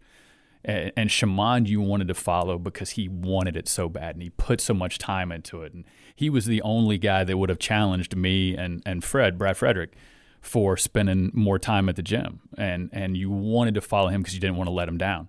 And Makhtar, you did what he said because Makhtar might dig your heart out with a spoon in your sleep if you didn't. And, and you know, I've told him that. Um, and and so Makhtar still and Shaman, you know, still very good friends of mine. Um, but that was a particularly unique team that was particularly well suited for Coach Guthridge's first year, where you really needed some strong personalities. You're talking about Jamison. I wrote down here just how quick his release is. I, Adam, it's it's incredible. It, if you didn't see Antawn Jamison play in college, or if you don't remember it, and he had a he had a very good and long NBA career, but he was a dominant college player, and it was because he got the ball and immediately was up off the floor above the defender and shooting and scoring or getting fouled. And they talked a lot about how his free throw shooting had improved during his three years. Like uh, he was around in the mid 50s or something his freshman year, and he was mid 70s by here his junior year. And he drew a ton of fouls, which, by the way, there are a ton of fouls in this game. But he drew a ton of fouls, and he was just so quick and decisive in what he was doing that the defense didn't have time to react. Hi, guys. Jones again. While we're talking about Jamison's quickness, wanted to drop in a comment from Ademola Okulaja, a member of the 1998 Carolina team. Okulaja joined the Carolina Insider back in November of 2019. And in talking a lot about those teams and those years of Carolina basketball, Ademola gave his unique perspective on Jamison's quickness and how difficult it was to defend. Antawn is just so damn quick. His turnaround post up move, he I think that was almost an, a new invented move. Yeah, you know, he caught it, and then usually people face it and then shoot. Yeah. But he jumped, then turn around, and then eh, you know you couldn't defend it because you who thinks that a guy is going to jump with the back to the basket. He would, but he was just so fast off the ground. We did this skills thing, where I beat the guys, and then it was you know all these things, and then it was um, at the end was touch the rim five times, and then uh, run back. So I'm ahead. So I'm touching it two times. I'm like, I got him. Here comes Antawn, and his you know he's so quick off the floor. And he's like tick, tick, tick, tick, five, and he's back, and I'm on three. I said, mm. you know, Coach Smith, you couldn't curse. I was like, ah, ah, and it gets frustrating because you like, ah, you know, your victory lap, I got you. And by by this year, we all knew Antawn Jamison was good. But I, I remember 95 96 Adam thought Vince Carter was the man. No, well, Vince Carter was number one recruit, right? In the in the nation. He was number one in my heart. I know yeah, that. He was a higher rated recruit Oh, than Antawn Jamison. Antawn Jamison, who was not, he was like 20 to 25. But, and at least for me, and I've said this before, this is one of the first times you knew who the recruits were before they got it. it uh, Stackhouse Wallace, um, Eric's class, that's when you, it started to become, but I mean, you definitely knew who these guys were, but you really only knew Vince Carter on this one. And then it turned out Antawn Jamison was the best player that in 96 even with Jeff McInnis as a veteran player James you could tell Jamison was the best player and it was it was shocking he reminded me as a freshman of Tyler Hansbrough as a freshman, where they you knew they were pretty good before they got there, but then they instantly were the best player from the first game forward and consistently were throughout the year. And that was just something we weren't always, especially at this time. You weren't used to a freshman being that good, Right. but he was this good for three consecutive years. you know I thought about Hansbrough some in this game because Jamison and Hansbrough the last two Tar Heels to have their jerseys retired last two national players of the year played similar positions but they did it in different ways I mean Hansbrough was so much about strength and effort and will and kind of angles of his body whereas Jamison is just pure speed and athleticism as and I mean they just did it in different ways even though they were doing similar things if that makes sense. Yeah. Um at one point Carolina's down 11 to 6, Jamison gets an easy basket. Somebody says Once he gets it inside, it's over. I agree. I wrote sweet move from Vince Carter to make it 12-10. I don't know what he did, but it was sweet. Yeah, he goes to the rim uh, and sort of spins around somebody. Okay, you ha- you didn't mention the Buick Century Aliens commercial. Yeah, I fast forwarded through the commercials. a Oh, lot, that was a mistake. But the Buick, yeah, that one came on a bunch. We're really pushing the Buick Century, and for some reason, we're doing it with aliens. Yeah. Uh, The marketing meetings were different in those days. Uh, here's my first quibble with Mike Patrick. Mike Krzyzewski is complaining that he thinks Antawn Jamison initiates the contact. Yeah. And Mike Patrick goes, Well, it's me, but that's what. Sh- that's oh, he says it's true, but that's what shooters get away with. Now on the next possession, Mike Patrick gives us, well, Jamison leans in again and gets another one. So he's totally bought into what he says, Mike Krzyzewski, which you know they talked about. Oh, yeah. And Krzyzewski's like, if you guys watch Jamison, he leans in every time. And now here we got Mike Patrick telling everybody, well, Jamison leans in again and gets another one. So We got the uh, Shane Battier saying that Carolina was his second choice. Dickie V tells us that. The that. same with Battier. He told me tonight. He said my second choice was North Carolina. Yeah, that was true. Yep. That was a big recruiting decision. And then Adam, ugh, ugh. Vitale having to tell us that Mike Krzyzewski's back. And you look at his eyes now, Mike. He's got that fire again that seemed to have disappeared back in 95, but it's there, bigger than ever now in Mike Krzyzewski's eyes. That was the problem. Yep. Didn't have fire in his eyes. Uh, that Vince Carter move that you mentioned, I wrote down that Mike Chappell got put in the torture chamber. like, rarely do you see someone put in the torture chamber who's not a post player because that's Big Grits is saying. Mike Chappell, the rare wing guy to go into the torture chamber. Also, I'm concerned about Mike Patrick's body temperature regulation. Yeah. Oh, yeah. I have that written down. And it's warm in this building tonight. He again says it's warm in this building tonight. Just like he did in 93. Five years later, can't handle the heat. Look, Mike, if it's a big game, it's a lot of people. There's going to be warm. There'll be 22,000 people in the one building, and the temperature is going to rise. You need to dress appropriately. So, Adam, uh, a stunner that the basket that kind of opens the floodgates for the Tar Heels is a Makhtar N'Diaye three pointer. Makhtar N'Diaye will try a three, and he hit it. That is big. If Makhtar N'Diaye is knocking that down, that is unbelievably special for Carolina. to make it 16 13. I enjoyed a couple things. One, it's Makhtar's just second made three of the year, but the best part about it is the old Theo Pinson line where Theo used to say when he'd shoot a three, he could hear everybody in the crowd groan when he shot. You could audibly hear the groan in the Smith Center when Makhtar took this shot and he knocks it in and it like lights a fire on the Tar Heels. Very up and down night for Makhtar N'Diaye. Oh, Little bit of the whole Makhtar N'Diaye experience in this game. Yes, Makhtar plays a big role later on. After playing great here for a while. So uh, Haywood in, Brendan Haywood as a freshman gets a big dunk put back to cap a 7-0 run and uh, or excuse me to extend a run, make it 7 nothing. Uh, Carolina takes the lead. Dickie V goes insane. Okulaja partially blocked. The follow. Hello. Hello. This is Haywood, the big freshman. Oh, that was Haywood off the bench. The big guy, the seven footer. We're so far up. Listen to this place. It's ready to explode here. And he had no idea it was Haywood. No. He thought it was, I guess, Jamison. And then not until he sees the replay does he go, oh, that was Haywood. Yeah, the guy wearing double zero. Yeah.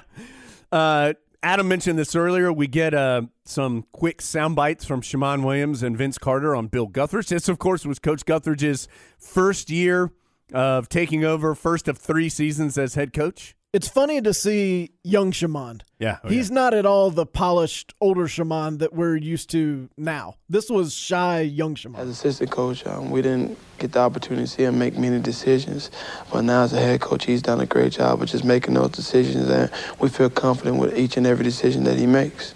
He's given us the opportunity to just go out there and have fun and play basketball, but yet um, we're a mature team, and he knows when it's time to settle down and do what we have to do. We're going to do it. Jamison uh, s- extends the run to 9 0 with a basket. And then right after Dickie V says that Trajan Langdon isn't getting enough shots, he gets a wide open three and bears it to tie the game. Langdon had a big game last year when they beat North Carolina 26, but they haven't allowed him to get too many looks at the basket. North Carolina goes zone on the inbounds, and Trajan Langdon loves the sight of a zone. He must have heard us up here. The Alaskan assassin loves to shoot the triple. And I wrote down Vitale still bad at Telestrator. We we got a uh, right in here. We got a Chili's baby back ribs commercial. Oh, yeah. Oh, yeah. I want my baby, back, baby back, baby back. Chili's baby back rib, barbecue sauce. Oh yeah, oh yeah. Shaman Williams with a steal and a layup. Adam, I wrote just how fast this this team in transition. When you had Cota and Carter and Shaman Williams and Jamison and Oka, I mean, they were deadly in transition. Well, and there's a play later that we'll talk about where they go 94 feet with the ball not touching the floor, and it Ugh. goes boop boop boop dunk. At this point, Carolina's made 11 of 12 shots and is now up 25 22. We get a uh, reference to Mike Tyson and Evander Holyfield. Tonight we got Tyson and Holyfield, and there'll be no biting anybody tonight. They have hit four. Well, I'm not so sure about that. Makhtar with another three, 27 27.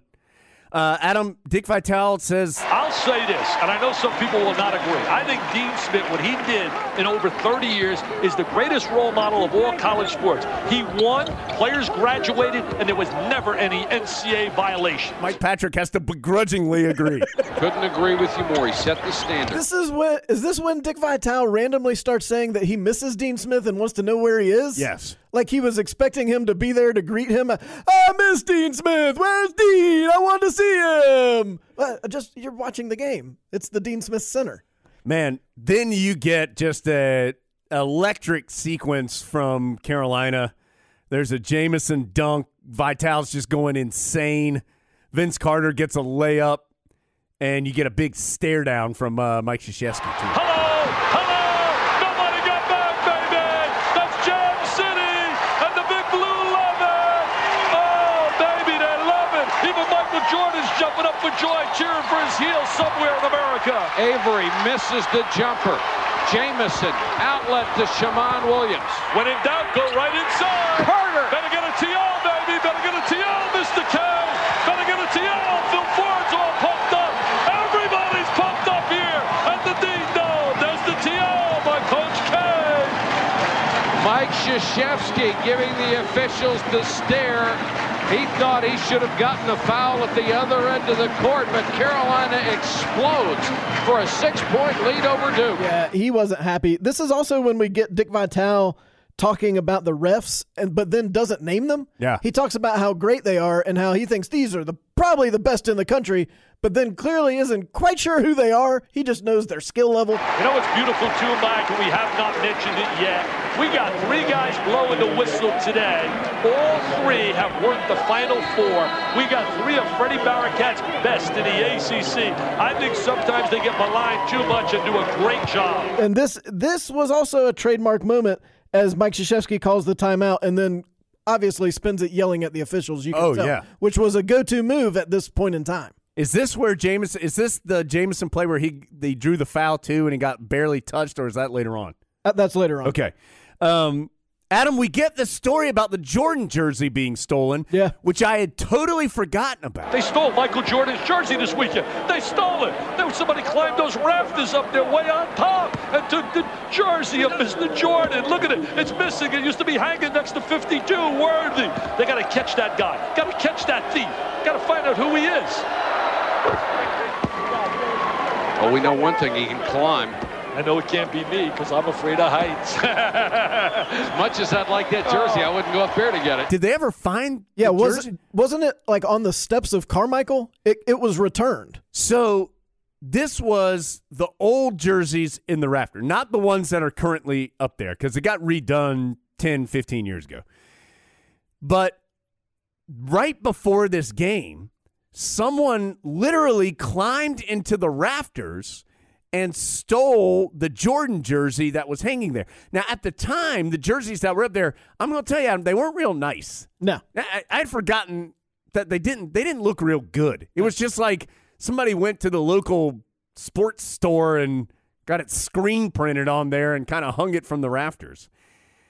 They're, mu- they're much better looking today, but I had totally forgotten about this story hundred percent.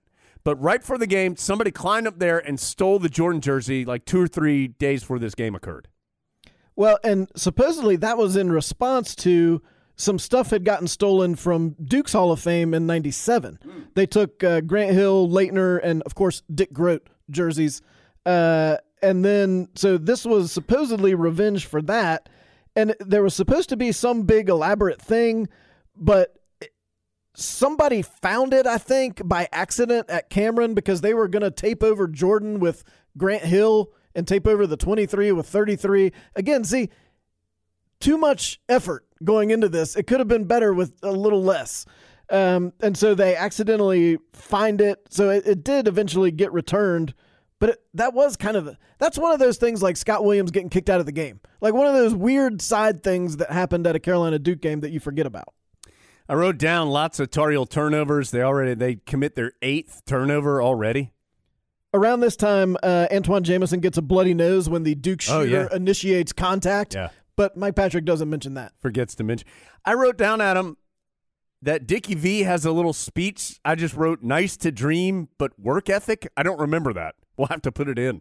Oh yeah, he like speaks directly. He's talking about Antawn Jamison's free throw shooting. I think. He worked all summer on that free throw line. He said, I knew I was going to go to the line a great deal. He told me I worked like diligently on that free throw line, and he's improved immeasurably. Shot 50% as a freshman. Look at that, 62 as a South, and up to 72% this year. That's a little sign for you young people. It's nice to dream, but make those dreams happen by great work ethic. He's already a little confused because when he's talking about the Jordan jersey, he talks about we're way up high in the catbird seat today. Not that we're working from way up high in the catbird seat today. Yeah, so they were they were in that that middle level. They weren't down courtside No. for this one. They were in that kind of middle level in the Smith Center. The the yeah the the top of the lower level. Top of the lower level, but below the upper level. Right. Not what I would call No. way up high in the catbird No, seat. there's there are much higher seats in the Smith Center. He, Dick Vitale, sits in higher seats in Oh, the yeah. ACC, Oh, yeah. but then later he completely contradicts this. But we'll get to that. Uh, we get after another Jamison dunk. Vitale says it's Jamison ahead. Hello, hello, Jam City, Jam City here in Chapel Hill, the mecca for college hoops tonight. This is the capital of the basketball world tonight. Jamison has 15 points. The lead is 10, and they're going crazy in the ding dong. Shammond Williams gets the rebound over kind of in front of the Carolina bench, and it goes Shammond, Vince Carter, Ed Cota, Antawn Jamison dunk. The ball that's never the, hits that's the floor. Jam City. Yeah. I wrote what a putback by Jamison to make it 43-31 as the Tar Heels are pulling away. Jamison at this point, Adam has 18 points and six rebounds already. We're still in the first half. Uh, Adam, an exciting Ricky Price showing for Duke. I mean, has anybody's career gone in the wrong direction? I mean, Ricky Price was the best player on Duke in 96, and now we're two years later, and he's barely getting anything. There's Ricky Price, the senior who has not seen very many minutes this year. Mike Krzyzewski hoping to get some lift from one of his seniors. North Carolina on another 8-0 run. Trying to bring in some experience, Mike. Ricky Price didn't gain eligibility until the latter part of December. In practice with the club, had some great moments last year as a roll-aid special, a six-man. And they touch on it loosely. Oh, yeah. Oh, yeah. They're very much sort of skirting around it of exactly what has happened with Ricky Price, but all we know is he was playing a lot. Now he doesn't play hardly at all, but we still think he's a good player. Yeah. Oh, yeah. I just wrote Jamison is so quick. I mean, he.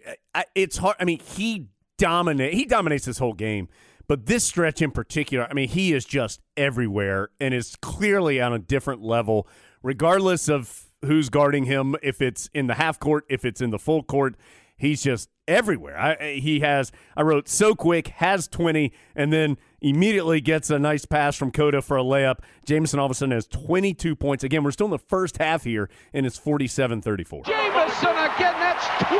Can't handle him tonight on the inside. It's the Antawn Jamison show. Awesome Antawn. Three-pointer by Trajan Langdon comes out. Carrawell with a rebound, then he had it taken away by Cota. Oh, there it is. Jamison with 22 and a foul. Like the coming of a Michael Jordan. I mean, this guy is running the court, excelling on the inside. What a show! What a show! A few plays later, Trajan Langdon gets switched onto Jamison in the post, and Carolina fails to get him the ball with this mismatch. And Dickie V says, Throwing the ball. That's an M&M. That's like having Cindy Crawford in her finest bikini against Roseanne Barr in a beauty contest. That's a no contest. Okay. So going into halftime, Carter gets a nice block right at the uh, end of the first half uh, to after Carolina. I think I turned it over there on late in the. That was Okulaja, I thought. Oh, maybe it was Okulaja. got the block. Maybe it was. I wrote Carter just because I expected. Yeah, that seems like something Vince Carter would do. Wojciechowski with the steal. Tries to get it ahead and does, but the block. Was a great pass by Wojo, and they come up empty because of the great defense. What a brilliant performance. An A plus, baby. If you had a chart and evaluate the heels, an A plus for the first half. Well, and this is when we get. I thought that was an amazing stat that Duke's average halftime lead has been 19.6 points. I don't remember them being this good. To your point, I don't remember them being this good this year, but apparently they were. Or maybe the ACC just wasn't very good. But Maryland was really good. I remember Yeah. that. Well, I, one thing I am 1,000% sure of it's the first time Duke has trailed at halftime. That's right. Because we get told that at least three times, but then, uh, and we sort of undersell the fact that their average halftime lead has been 19 point. They're up by 20 on average every, and this is pretty deep in the year. We're in early February. It's not like this is all against South Dakota State or something. Right. They Carolina closed the half 15 to 3. They're up by 16 50 to 34. They shot 68% in the first half. Jamison had 23 points and 6 boards on 9 of 11 shooting. That's pretty good. Even Tar Taymon Domzalski thinks that was impressive. He begrudgingly salutes him. We're heading to half number two. Okale, uh, Okulaja gets a layup and a foul. Dickie V, he's upset by this, Adam. He tells us Okulaja bucket and the foul. You know what's amazing, Mike, right there? That's not Duke basketball. That's not Duke defense. This is also in the time that he tells us something also that sort of makes you realize why they were so good. Duke has eight McDonald's All Americans on this Yeah, team. yeah, they do. It's not like, Yeah. like just because we don't necessarily remember them as being great, they've got a, a team and a half of McDonald's All Americans, so they're pretty good. uh, Dickie V defines a role player for us. He's a solid role player, one of the best role players in college basketball. I define a role player as somebody that sets screens, hustles, dives for loose balls, gets on the offensive boards. You need those kind of players. I thought this was interesting. Dickie V mentions Matt Doherty and how he needs to get a head job Yeah. because he's a rising star and he's learned so much under Roy Williams at Kansas and he's a up and comer in the coaching ranks. Matt Doherty was a great role player, now a fine assistant at Kansas, deserving of a head job, learning so much under Roy Williams. Well, and that that made me think we're not that far away from No, that whole thing shaken down. no, we're not that far away from Roy Williams becoming the head coach of the Tar Heels. Right. I mean, we're a lot. Co- it was a lot closer to then than we are to it now. Yeah. Oh, Adam, a fa- one of my favorite. I've got the tar- I've got the radio call for this that I want to put in. Vince Carter hurts his back apparently, and everybody's very concerned that Vince Carter's hurt his back. Carolina then gets a steal and throws an alley oop to, Vin- to Vince Carter, who yams it home.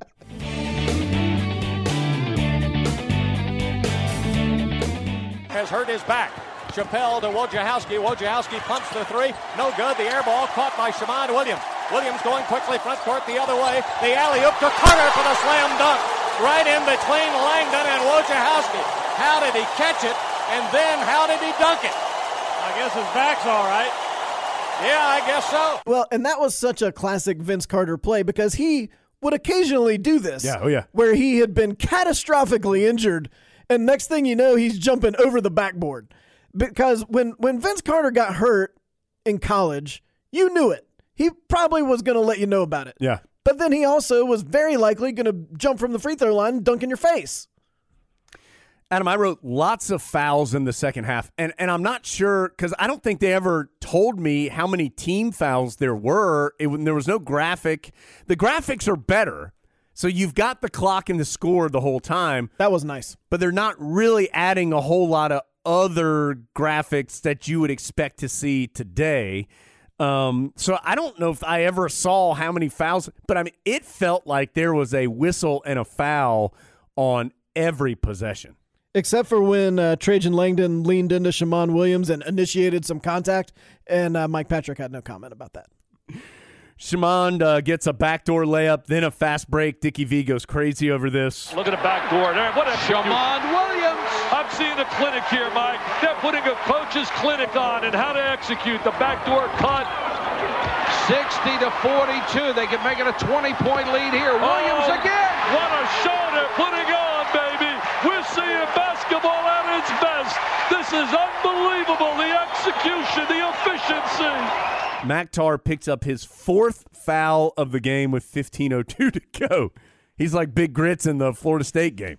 Can't stop fouling. Except he doesn't throw any basketballs at Scott Cherry. That we know of. He does throw a basketball at something. Yeah.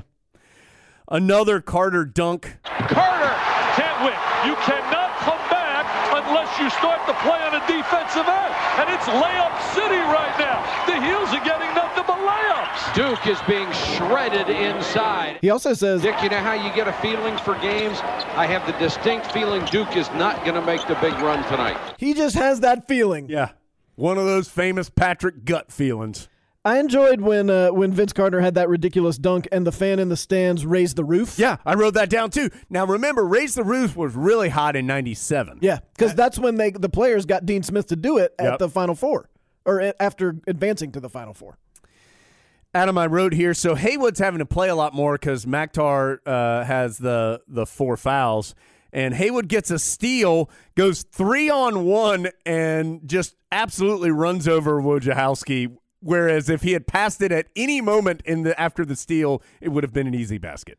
But Mike Patrick and Dick Vitale loved this Oh. because little old Wojo stood up to big bad Brendan Haywood. It was on. It was everybody was on brand on this play. Yes. Haywood was the talented freshman, but was making silly mistakes. You could tell that he was probably going to be good, but he didn't do it right just yet. Wojo was didn't care that big old Haywood was barreling down on him. He was going to stand in and take the charge. It was it was storybook out. Oh, that's sloppy by McLeod. Give it Gave up. it right back to Haywood. Offensive foul on Haywood as the littlest guy in the court, Wojciechowski, saw the train coming and stood right in the middle of the tracks. He got right in front of the express and he had his head down, which is a no-no, and he tried to make like a little guard. All big people, even Shaq I've seen out with the Lakers, they all want to make like a guard. Look at the big fella trying to handle the rock. Look at him, he wants to be like the Magic Man used to be. Give it up, big fella, give it up. And look at Wojo. Come and get me. That's right. Given this team, you could have done almost anything other than what you did, and Carolina gets a dunk. Yeah. But we went with option C. Just run Wojo over. Yeah. Now I did enjoy that Haywood tried to pass it after Yeah. running. With, to be like, I was going to pass it. I was dropping off this sweet bounce pass to the right, guys. I don't know why anyone blew the whistle. Adam, this is when Chris Burgess, who Oh boy. yet again a really highly recruited Duke player who ended up transferring and didn't turn out to much.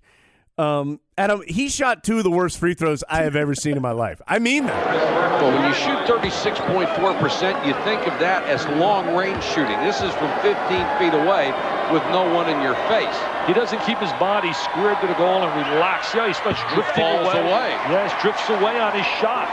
He's got a better touch than that. There's no way in the world this guy should be shooting what he's doing. 20 for 56 right now. I mean, that is a no-no for, for a kid with his ability. It's concentration. Got to develop confidence, but that's see he's drifted on his shot. Psychologically, I can see that it's affected him as well. Doesn't even want to be on that line. Shows that with No. his body language. He has very little chance right now when he goes up there to shoot. And he is now 20 of 58 apparently on the year. And I mean, Dick Vitale was like a disappointed dad that Chris Burgess was so bad at the line. Chris Burgess shot those free throws as though he was playing that game at the fair where you knock over the milk cartons with the baseball. Like he thought the goal of the free throw was to knock over the backboard. I've not, he fell back. I mean, both times he like shot a fadeaway at the free throw line. But I thought- a line drive fadeaway. But that was what was impressive athletically was that somehow while falling away, he still shot an absolute rocket that had Rock. no chance of going in. Like you would think if you were shooting a fadeaway, maybe you just graze the front of the rim. Not Chris Burgess. He's just going to knock that thing over. And this is also when we get the news that Melvin Levett from Cincinnati wants to challenge Vince Carter to a dunk contest. I mean, I didn't I missed that. Okay, Melvin Levett. Yeah. We're ready anytime you are, even right now. Even right now, Vince Carter would take your challenge. Whatever happened to Burgess? Was it Utah? BYU? BYU, I th- Something like or that. was it BYU where he was going to go, but he went to Duke instead, and then he went back. He went back to U- the state of Utah, Yeah. I believe. Yes. Uh, He- uh, and he, the best thing about him though was always how demoralized he looked on the bench. You saw it even in this game. Like it's as though he knows Dick Vitale is disappointed in him. You can see it in Chris Burgess's face on the bench. Yeah, guys, I'm really letting down Dickie V and Mikey P. I feel like I've let my boys down up there. I'm afraid I'm gonna have to go shoot a free throw. I can just feel it coming. Speaking of bad free throws, Jamison airballs one. That's It- fine. It's about the only thing he did wrong all night. I'm gonna assume he meant to do that. Brendan Haywood with another big dunk follow. Jamison jump hook.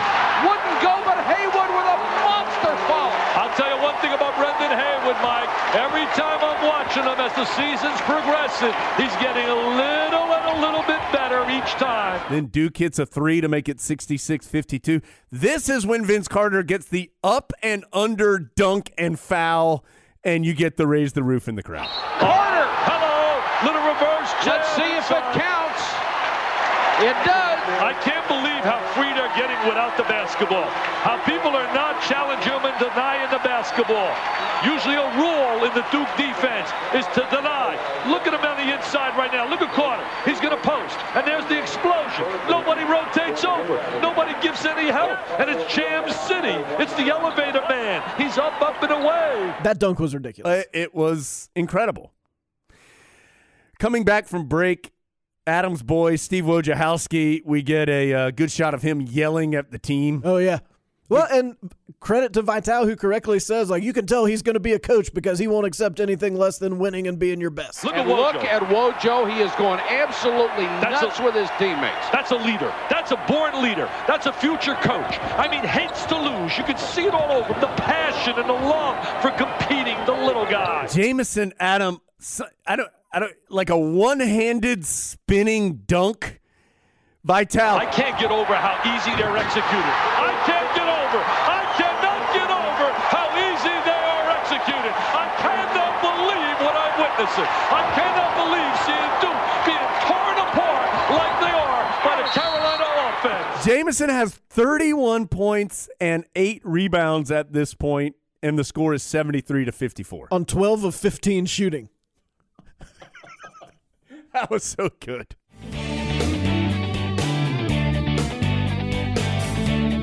Jamison at the high post, fakes a pass against McLeod, drives on him, jumps. Well, a fingertip roll. I thought he was going to take the jump shot behind the glass. Instead, the fingertip roll, and it's 71-54. McLeod for three, no good. Rebounded Okulaja. Gets it to Cota. Carolina attacking. Cota left side against Wojciechowski. Now to the middle. Bounced it to Jamison. Reverse dunk is good against McLeod. He is giving McLeod an absolute clinic. Uh, we get a Scott Williams uh, mention and talking about Coach Williams a little bit here too. Yeah. And how proud Coach Williams is. That's a look at Scott Williams, who just walked by. Roy Williams' son. I know Roy's had so much success up in Kansas, but they tell me he went with unbelievable jubilation when his son scored on a three-point play and a drive, and I don't blame him. He said, that's three more than I got in my career in North Carolina. And Adam, this is where the game takes a little bit of a turn. So the Tar Heels have really dominated the game to this point.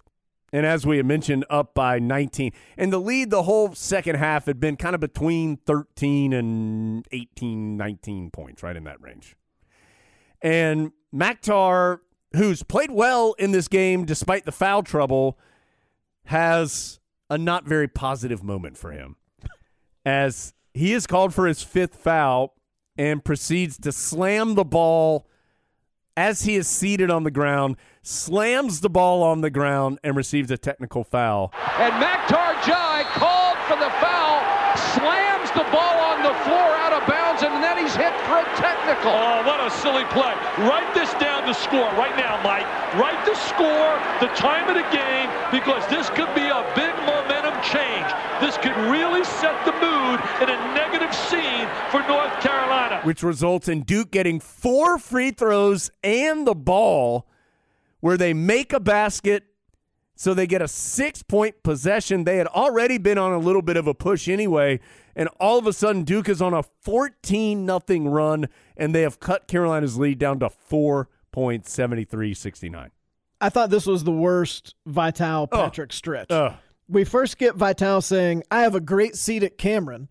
Well, just a minute ago, you said you were way up high in the catbird seat at the Smith Center, but you literally do sit in the rafters at Cameron and you think that's a great seat. Then we have Antawn Jamison gets knocked to the ground. Patrick gives us a great defense that time. Then Duke's making the little push and William Avery travels, and Mike Patrick is so audibly disappointed. Avery, oh, it's an impossible shot, and he traveled. Avery has made a couple of bad decisions the last couple of times he's had the basketball. Uh, like he's almost as disappointed in William Avery as they were in Chris Burgess's free throws. At with six minutes and thirty seconds left, Carolina's only taken two three pointers, and that's the first time they've mentioned this fact. Yeah. Carolina's one of two from three. That's a fairly significant number.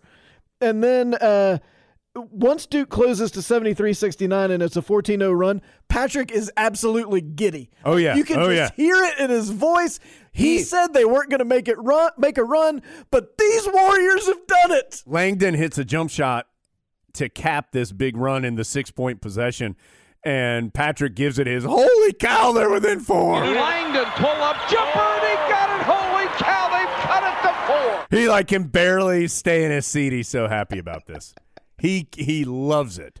Well, and the whole the turning point with Makhtar, he had gotten beaten twice on the boards on that same possession, which I, I guess that's why he was frustrated. And but and remember they had to go through this whole thing about the foul, and they're like, "Well, I didn't see a foul there," and then they show, "Oh, there's that foul. There it is. Oh yeah." Patrick goes, unless something happened earlier, which we all like. They were trying to say the foul was when he tripped over Battier. Yeah. it clearly was before that. And Patrick, well, I- unless something happened, oh, oh, there it is. That's a foul. Numero cinco, Makhtar. and then they quickly are very disappointed in him as well. Watch him right here. Watch him right here. Watch him right here. He's got him. Oh, he Oh, yeah, that's it. there. That was it. Can't get away with that. Can't get away with that. Silly play by Makhtar. He's put this club back into the game. Uh, Adam, this is where Ed Cota, who has, I would say, even, I would say our friend Ed Cota would probably say he has not had his best game up to this point, but woo, he's huge down the stretch here. He hits a big jump shot to make it 75 69. Cota answers at the other end. And Cota with a big, big bucket. Tar Heels get a stop, and then Carter gets a putback to make it 77 69. That putback was ridiculous. Is that the one where he runs back down the court, throwing his arms I think around so. like a wild man? I think so. Shammond Williams. Carter follow away. Got it. And he's got the strut. He's got that strut. He was a drum major. What a big play by Carter. But it was like it was like a fall away off an offensive rebound. It was Yes. ridiculous. Uh, Cota, I thought this may have been the biggest basket. A driving left handed layup. It was impressive 81 73. With the left hand, Cota. Cota has made two big offensive plays with the right hand and now the left hand. It was as though it was as though Carolina kind of woke up all of a sudden after Duke got it within four. They made some nice plays, but really it was their defense and work on the glass in this stretch where they weren't giving Duke second opportunities and they were making it pay off on the other side. And this whole push was mostly without scoring from Jamison, which made Yeah. you remember how good this group was. Yeah, so Cota gets that left-handed layup. Then Cota with a dish off to Haywood for a layup and a foul, and Carolina's kind of grabbed control back of the game. Cota's been tough to handle for Wojo at the point. Cota has really Oh, gained confidence. pass. Got it to Haywood. The basket and the foul. What a pass. Hey guys, with Ed Cota playing such a big role here down the stretch for the Tar Heels and coming off that play where he made such a nice pass to Brendan Haywood for an important basket and foul, thought we'd go back to our conversation from last March with Ed Cota on the Carolina Insider, where he talks about his ability to find open players. That's that's just having the feel, and uh, it's like I tell most guards, you got to get in the lane. You know, you got to handle for a reason. Get to get to your spot. Get, you get to any spot you want, and that's what I used to do. I I I, I just use my my dribbling skills to get me anywhere on the floor.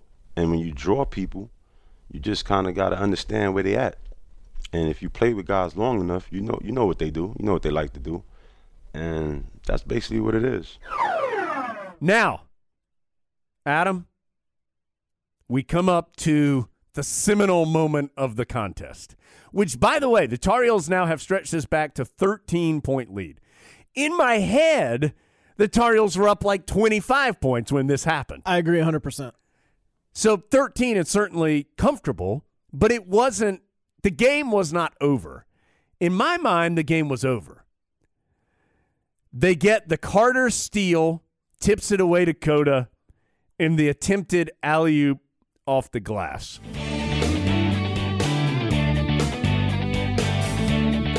Knocked away by Carter. Three on one break. Cota off the glass. Oh, he missed the dunk. Rebounded Okulaja. Got it to Williams. Pumps the three. Good. Oh, my goodness. Carter's embarrassed. Oh, it was set up perfectly, and he couldn't deliver. 89 73.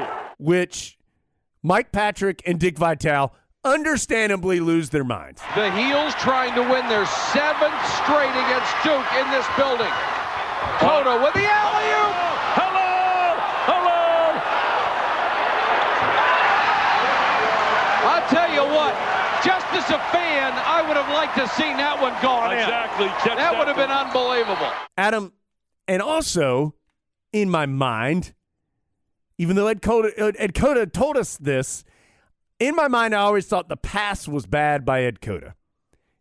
It was maybe a little hard off the glass. I would say Vince Carter completes this dunk 99 times out of 100. He was so high, and his face was above the rim on this play because you get replays of it as you should. If you've never seen this play, you have to go find it. It's an amazing moment. And Adam, I I think it would had it gone in, I still think it would be the most famous non-game winning basket.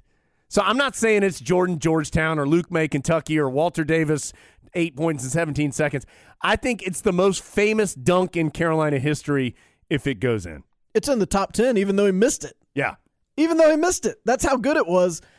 In in my mind, they So were. I think the most famous dunk in Carolina history, Stackhouse up and under against Duke. yeah, I think that's right. I think this surpasses that if oh, it yeah. goes in. Oh, this crushes that. If if it goes, it's like it's like Elizabeth Shue versus Judy. It buries Judy in, a, in a Bar- second Buries her. if it goes in. In my in my mind, Vince and Ed were way out in front of everybody when they did this. It it really was much more in the flow of the game than I remembered Yes. it being. It's just Ed just kind of casually throws it off the backboard. And I, I think if Carolina hadn't been making a run, like if this if things hadn't been so amped up, Vince Carter makes this dunk. But because By the way, it was a great defensive play by Carter to start the play. yeah. But because everything is so jacked up, he as he says tried to dunk it too hard. And me and Vince ended up playing in a in a summer league.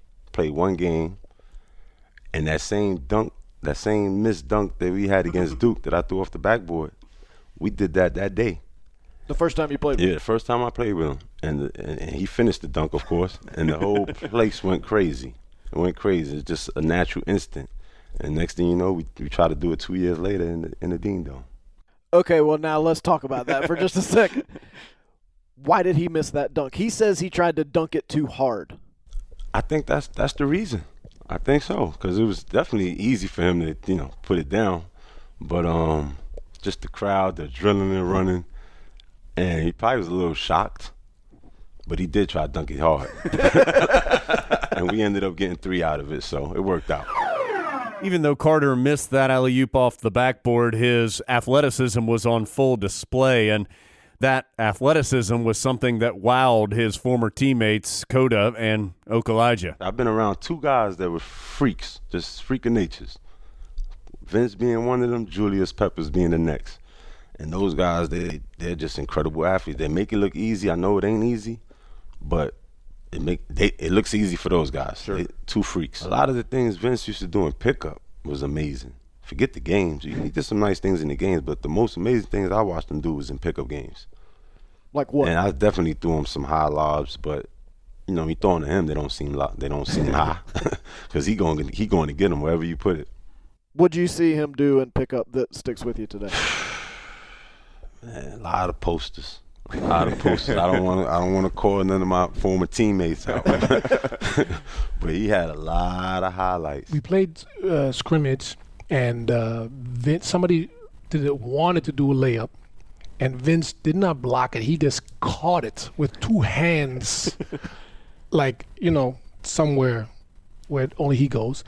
Comes down, takes two dribbles, and go, oh, watch this, and just goes down there and this takes off somewhere and dunks it over. I'm not going to say no names, but I was just like, ow! It was like, it- but he, you know, it was not that he was. It wasn't an accident. He said it. You know, first he got the rebound or he blocked the shot. Not block. He caught it, caught it, hit the ball against the backboard, came down. Oh what? And then this took off.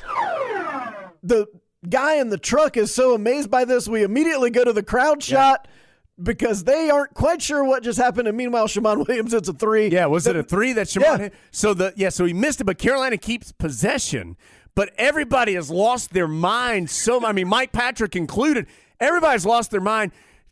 TV, as Adam said, production guy goes to the crowd while you're looking at the crowd. Shammond Williams hits a three to put Carolina up 16. And no one, I- don't think, ever even really mentions on the broadcast that he made this three. Yeah. It's just like somehow Duke gets the ball back and the score has changed. But what we'd really like to tell you is Vince Carter almost made the most amazing play anyone's ever seen. What an I, again, if you've never seen this play, you have to go watch it. You have to. And I think it also gives you a little window into what people loved about Ed Cota. Because how many other Carolina point guards even try that pass? No, no one. I, I don't think anyone does because like you've got to have the thought that you could complete it, but then you got to have the swagger to try it. Well, yeah, and Cota had made a pass earlier in the game that was awesome that would have worked here where he kind of threw it underneath his arm behind his body to a trailer who got I think it was to Jamison, for for a layup or a dunk. That pass, that exact pass would have worked here and Carter would have gotten an awesome. This would have been more awesome though. Yeah. I oh, unbe- unbelievable what might have been. Well, and remember they completed this play at the celebration of a century game, or not at the NBA alumni I had game, forgotten that. and it was like it. It was a little bit of redemption. You felt a little better about it, but still not as good as it would have been against Duke in the flow of a regular game. They do. You mentioned the Tar Heels not shooting many threes. They do put up the stat that the Heels have a sixty to twenty advantage in the paint.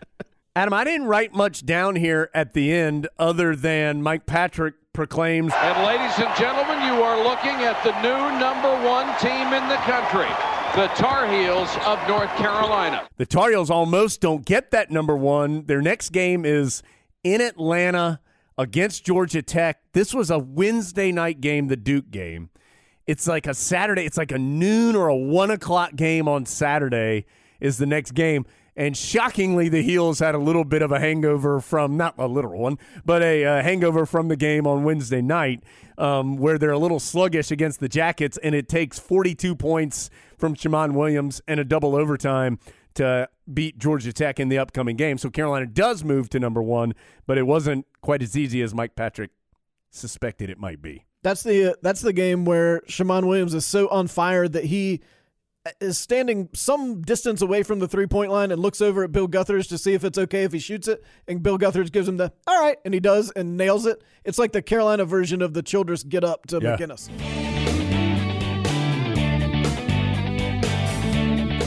Shammond Williams looking at the bench, asking if he can go one on one against Glover. Here's Williams for three. Got it!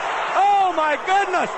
101 to 95. That may have been an NBA three. He has 37 points. I asked Coach Guthridge for permission. The time was running out. I had the basketball, and he had backed off of me. And I asked Coach Guthridge for permission to take him one on one. So once I began dribbling the basketball, he began backing up. So I felt like I had a good shot, and I just just went up and took the shot. I said, if you promise to score. no, no, I didn't tell him to go for it. So Carolina closes the game 24 to 4 after Duke closed in to within 4 including an 18 nothing close to the game. They show the graphic Antawn Jamison have the ball in it. Th- What a whoever thought this, whoever came up with this while it was happening, you sir go down in Tar Heel lore as uh, with a big. ass- I'm pointing to you right now. Jamison had the ball for 53 seconds in his hands and had 35 points and 11 rebounds. That's one of the best it's in single game stats in Carolina history. Yes, it defines Antawn Jamison. Yes. And wasn't mentioned at all prior to that moment. Until the, and the game's like over at this point. Most like people have turned it off. Yeah, Carolina's running out the clock. Carter had 17 points and six boards. Cota, uh, despite having, I think, eight turnovers in the game, had 12 points and 12 assists, including, as we mentioned, Cota with uh, a couple of big baskets and a huge assist to Haywood uh, in the stretch where Carolina pulls back away from uh, from Duke. Not a lot of letting off the gas by the Tar Heels. No, here no, no, end. no. Gonna go ahead and finish this one out with some authority. Yeah, I mean, it was Carolina was dribbling the ball out. Duke was like, you know, on the court, but not really playing defense. Heels are going. Hey, give it to Jay. Let him lay it up again. and then went for a steal when Duke was trying to bring it up the last time. Like we're gonna try to get those biscuits for these loyal Tar Heel fans.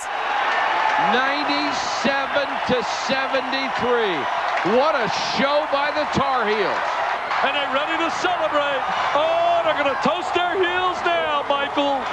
97 to 73, the final. What a performance by North Carolina.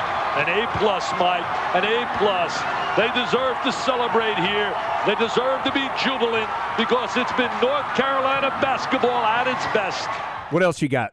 Something I had forgotten that you see, like if you're looking for it in the last little montage of highlights, I had forgotten that Michael Hooker used to sit down on the baseline with the students. I had totally forgotten about that. Carolina's chancellor at the time, he would sit down there with Mrs. Hooker Carmen, uh, and they would. That was that was a big deal that the chancellor of North Carolina was sitting with the students rather than over there, you know, where the chancellor usually sits. Uh, and that just sort of personified who he was. I had totally forgotten about that. So, what happens with these two teams this season? They both have great years. Uh, they meet again in Durham, as we mentioned. Carolina lost a big lead in the season uh, finale. Uh, they go to the ACC tournament. I remember that was a heated ACC tournament. You remember that ACC tournament? Oh yeah, Tar Heels Carolina beat Maryland in the semis. in right? this in a, and Maryland and- was good. and Maryland had beaten Carolina earlier in the season. Carolina only had three losses, right? Two losses, three losses in the regular season. One of them was to Maryland, and so that game, it, it was not. It it was a battle in, in the semifinals of the ACC tournament, and Carolina won, and then beats Duke in the championship. This is in Greensboro, and in fact, Adam, if I'm not mistaken, that is the last ACC tournament championship that the Tar Heels have in Greensboro. Uh, came that year in 1998. So the Tar Heels, lo- oh, that's right, they lost the State. They lost the State at home uh, late in the year. That was a year, or that was a game where Vince Carter had pink eye and had to wear goggles and was not very good. And State won by 14. Who was it that went crazy? Was it Lakeista McCullough? CC? Was that the Laquista game or the CC game? It was one of those two. Yeah. Um, so Carolina, and that's when the Tar Heels in the ACC tournament. That's right. Now I remember they beat the three teams that had beaten them in the regular season. That's right. So they, don- I mean, crushed State in the quarterfinals, seventy-three to forty-six. That was the Brian Bersticker uh, hanging on the rim and letting State know what he thought about them game. um, then in a battle in overtime, beat Maryland in the semifinals, and then pulled away from Duke in the championship game, 83-68. There were some fireworks after that game uh, with Carolina celebrating on the media table and the Krzyzewski family getting upset. There, there was a, there was a, it was a hot time of Carolina, and not, not a lot of the oh I respect these guys so much kind of hot time. Th- there was some true dislike at this point. Well, and this Carolina team, if you weren't a Carolina fan, Oh yeah, I could see how they might rub you the wrong rub way. you the wrong way. Especially given what you're accustomed to from Carolina. They're just so different from that team. There's a great story that Roy Williams has sort of alluded to on the radio show from time to time about his recruitment of Vince Carter and how that may or may not have related to Duke. Um, but in this day, Coach K likes to paint it as though he and Dean Smith were best friends. That really that wasn't happening when it was actually happening.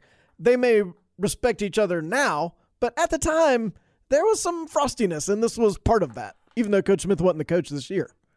Tar Heels go on, of course, to fall to Utah. Oh my god, just even saying it just makes me sick. You remember that Charlotte game Yes, in the second round of the NCAA tournament? yeah. Oh, Tar Heel-. Carolina had to go to overtime to beat Charlotte 93-83 the final. Diego Guevara and all his three pointers and kissing his girlfriend. The he would always, if you don't know that, he would hit a three and then he would kiss. He'd make this kissing motion to his girlfriend or fiance or something, wife in the crowd, and it's hard to explain. Like, I've always thought, out of Charlotte hates Carolina so much. More than you realize if you've Yes. never experienced it firsthand. And this would have been the greatest thing that would have ever happened to UNC Charlotte ever, and would still have been the best thing that ever happened to them to this day. Well, and this was still in the UNC Charlotte era. Like Yeah. now we think of them as Charlotte. This was totally UNCC. and they had played they played each other again the next season and it was really close carolina won in overtime by two at home and they weren't carolina wasn't as good in 99 as they were in 98 they were still good but not as good but so uh, tar heels nearly derailed in the second round and then i mean they beat michigan state and connecticut who were both top 20 nationally and won by double figures, beating Michigan State in the Sweet 16 and then Connecticut in, in the round of eight. And of course, Connecticut would be the team that beat Duke for the national title the next year. So this is that Connecticut team getting good, um, but lost to Carolina in the round of eight. That Connecticut game was when Bill Guthridge had one of his best lines as head coach when Vince Carter did the 360, but he spun the wrong way. And somebody asked Bill Guthridge about it, and he said, Well, I'm going to show Vince some film of when I played because when I played, I did it the right way. So the Tar Heels then, of course, fall to Utah. That, that game closer, 65 59, the final score. Closer than I remember it being. rough day for Shammond Williams shooting the ball, which goes back to the whole alphabetical rotation thing. Which again, if you if you didn't live through this, we know Carolina didn't have a lot of depth, and Bill Guthridge decided the Tar Heels had six starters. The starting lineup rotated based on alphabetical order.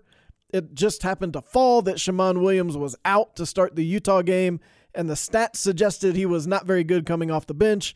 And I think he was one of nine or so from three against Utah, which Utah had some viable players. But not like Andre Miller was awesome for them, Michael Doleac was all whack. Come But- on, Adam. they- Why are you making me say it?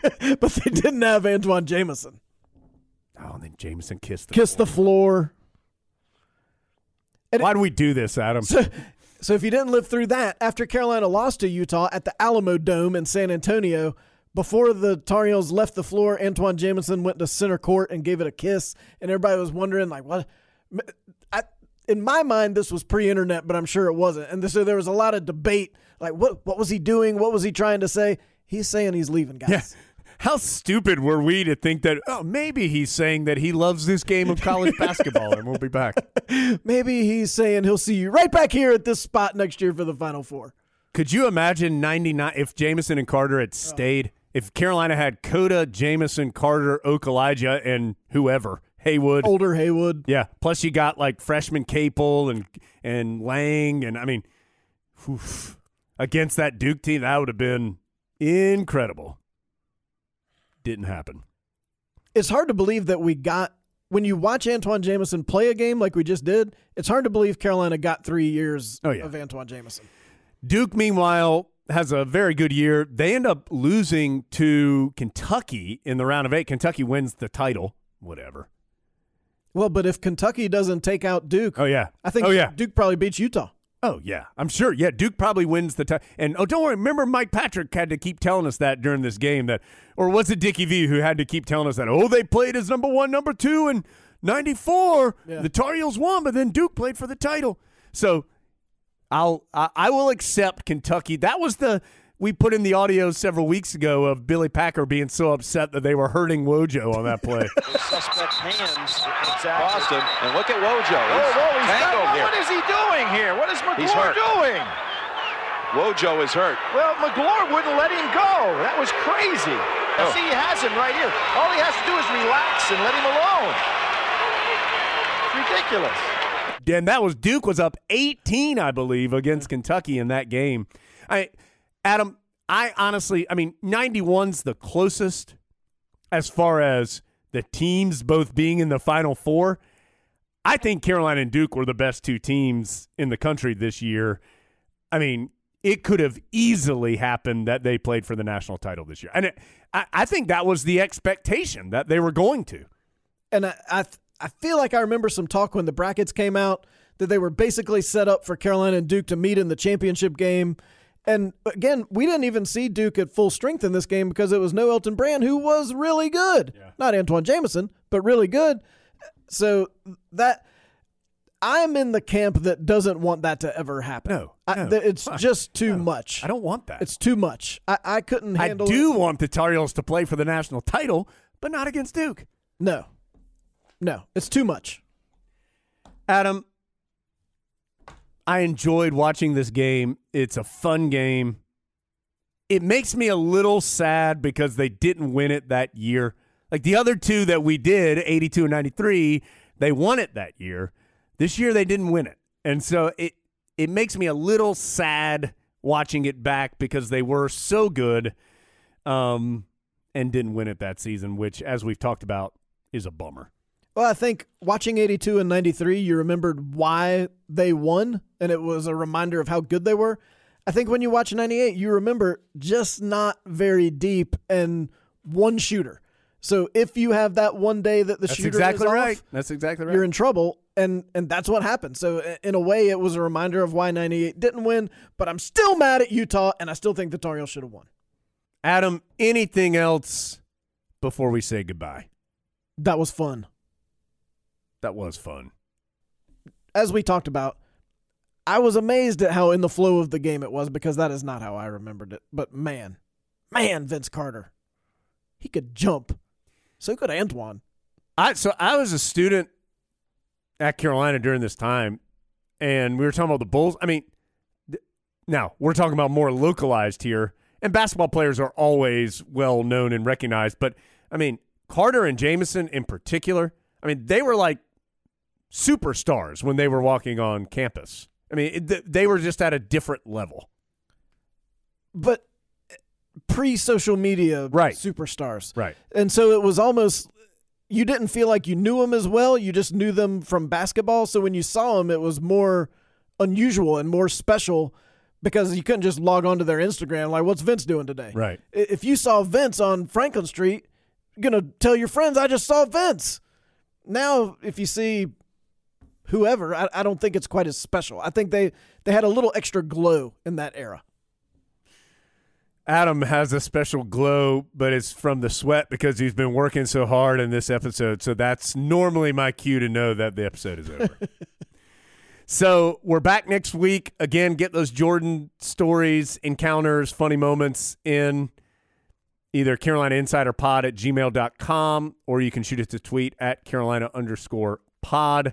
We'll be coming back early next week with a uh, new Carolina Insider. Looking forward to that. But for now, Adam, I say we let Ed Cota, Ademola Okulaja, Scott Williams, and Garrison Brooks. A quadruple see you later, Big Grits. What do you think about that? I think these times demand extreme measures. So we're going to let all four of those gentlemen, well, make it five, because of course the Rizza's there too. Get us out of here on the latest edition of the Carolina Insider. I'm Scott Williams. See you later, Big Grits. I'm Ademola Okulaja. See you later, Big Grits. I'm Ed Cota. See you later, Big Grits. Hey, this is Garrison Brooks. I'll holler at you later, Big Grits. When I was small, we had nothing at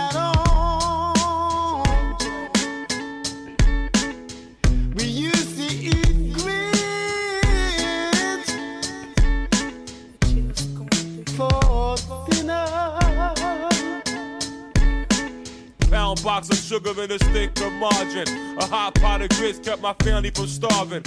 Steamy hot meal served less than five minutes. Big silver pot, boiling water, salt in it. House full of brothers and sisters, the pot's missing. Pilgrim on a box on the stove in the kitchen. When I was small, we had nothing at all.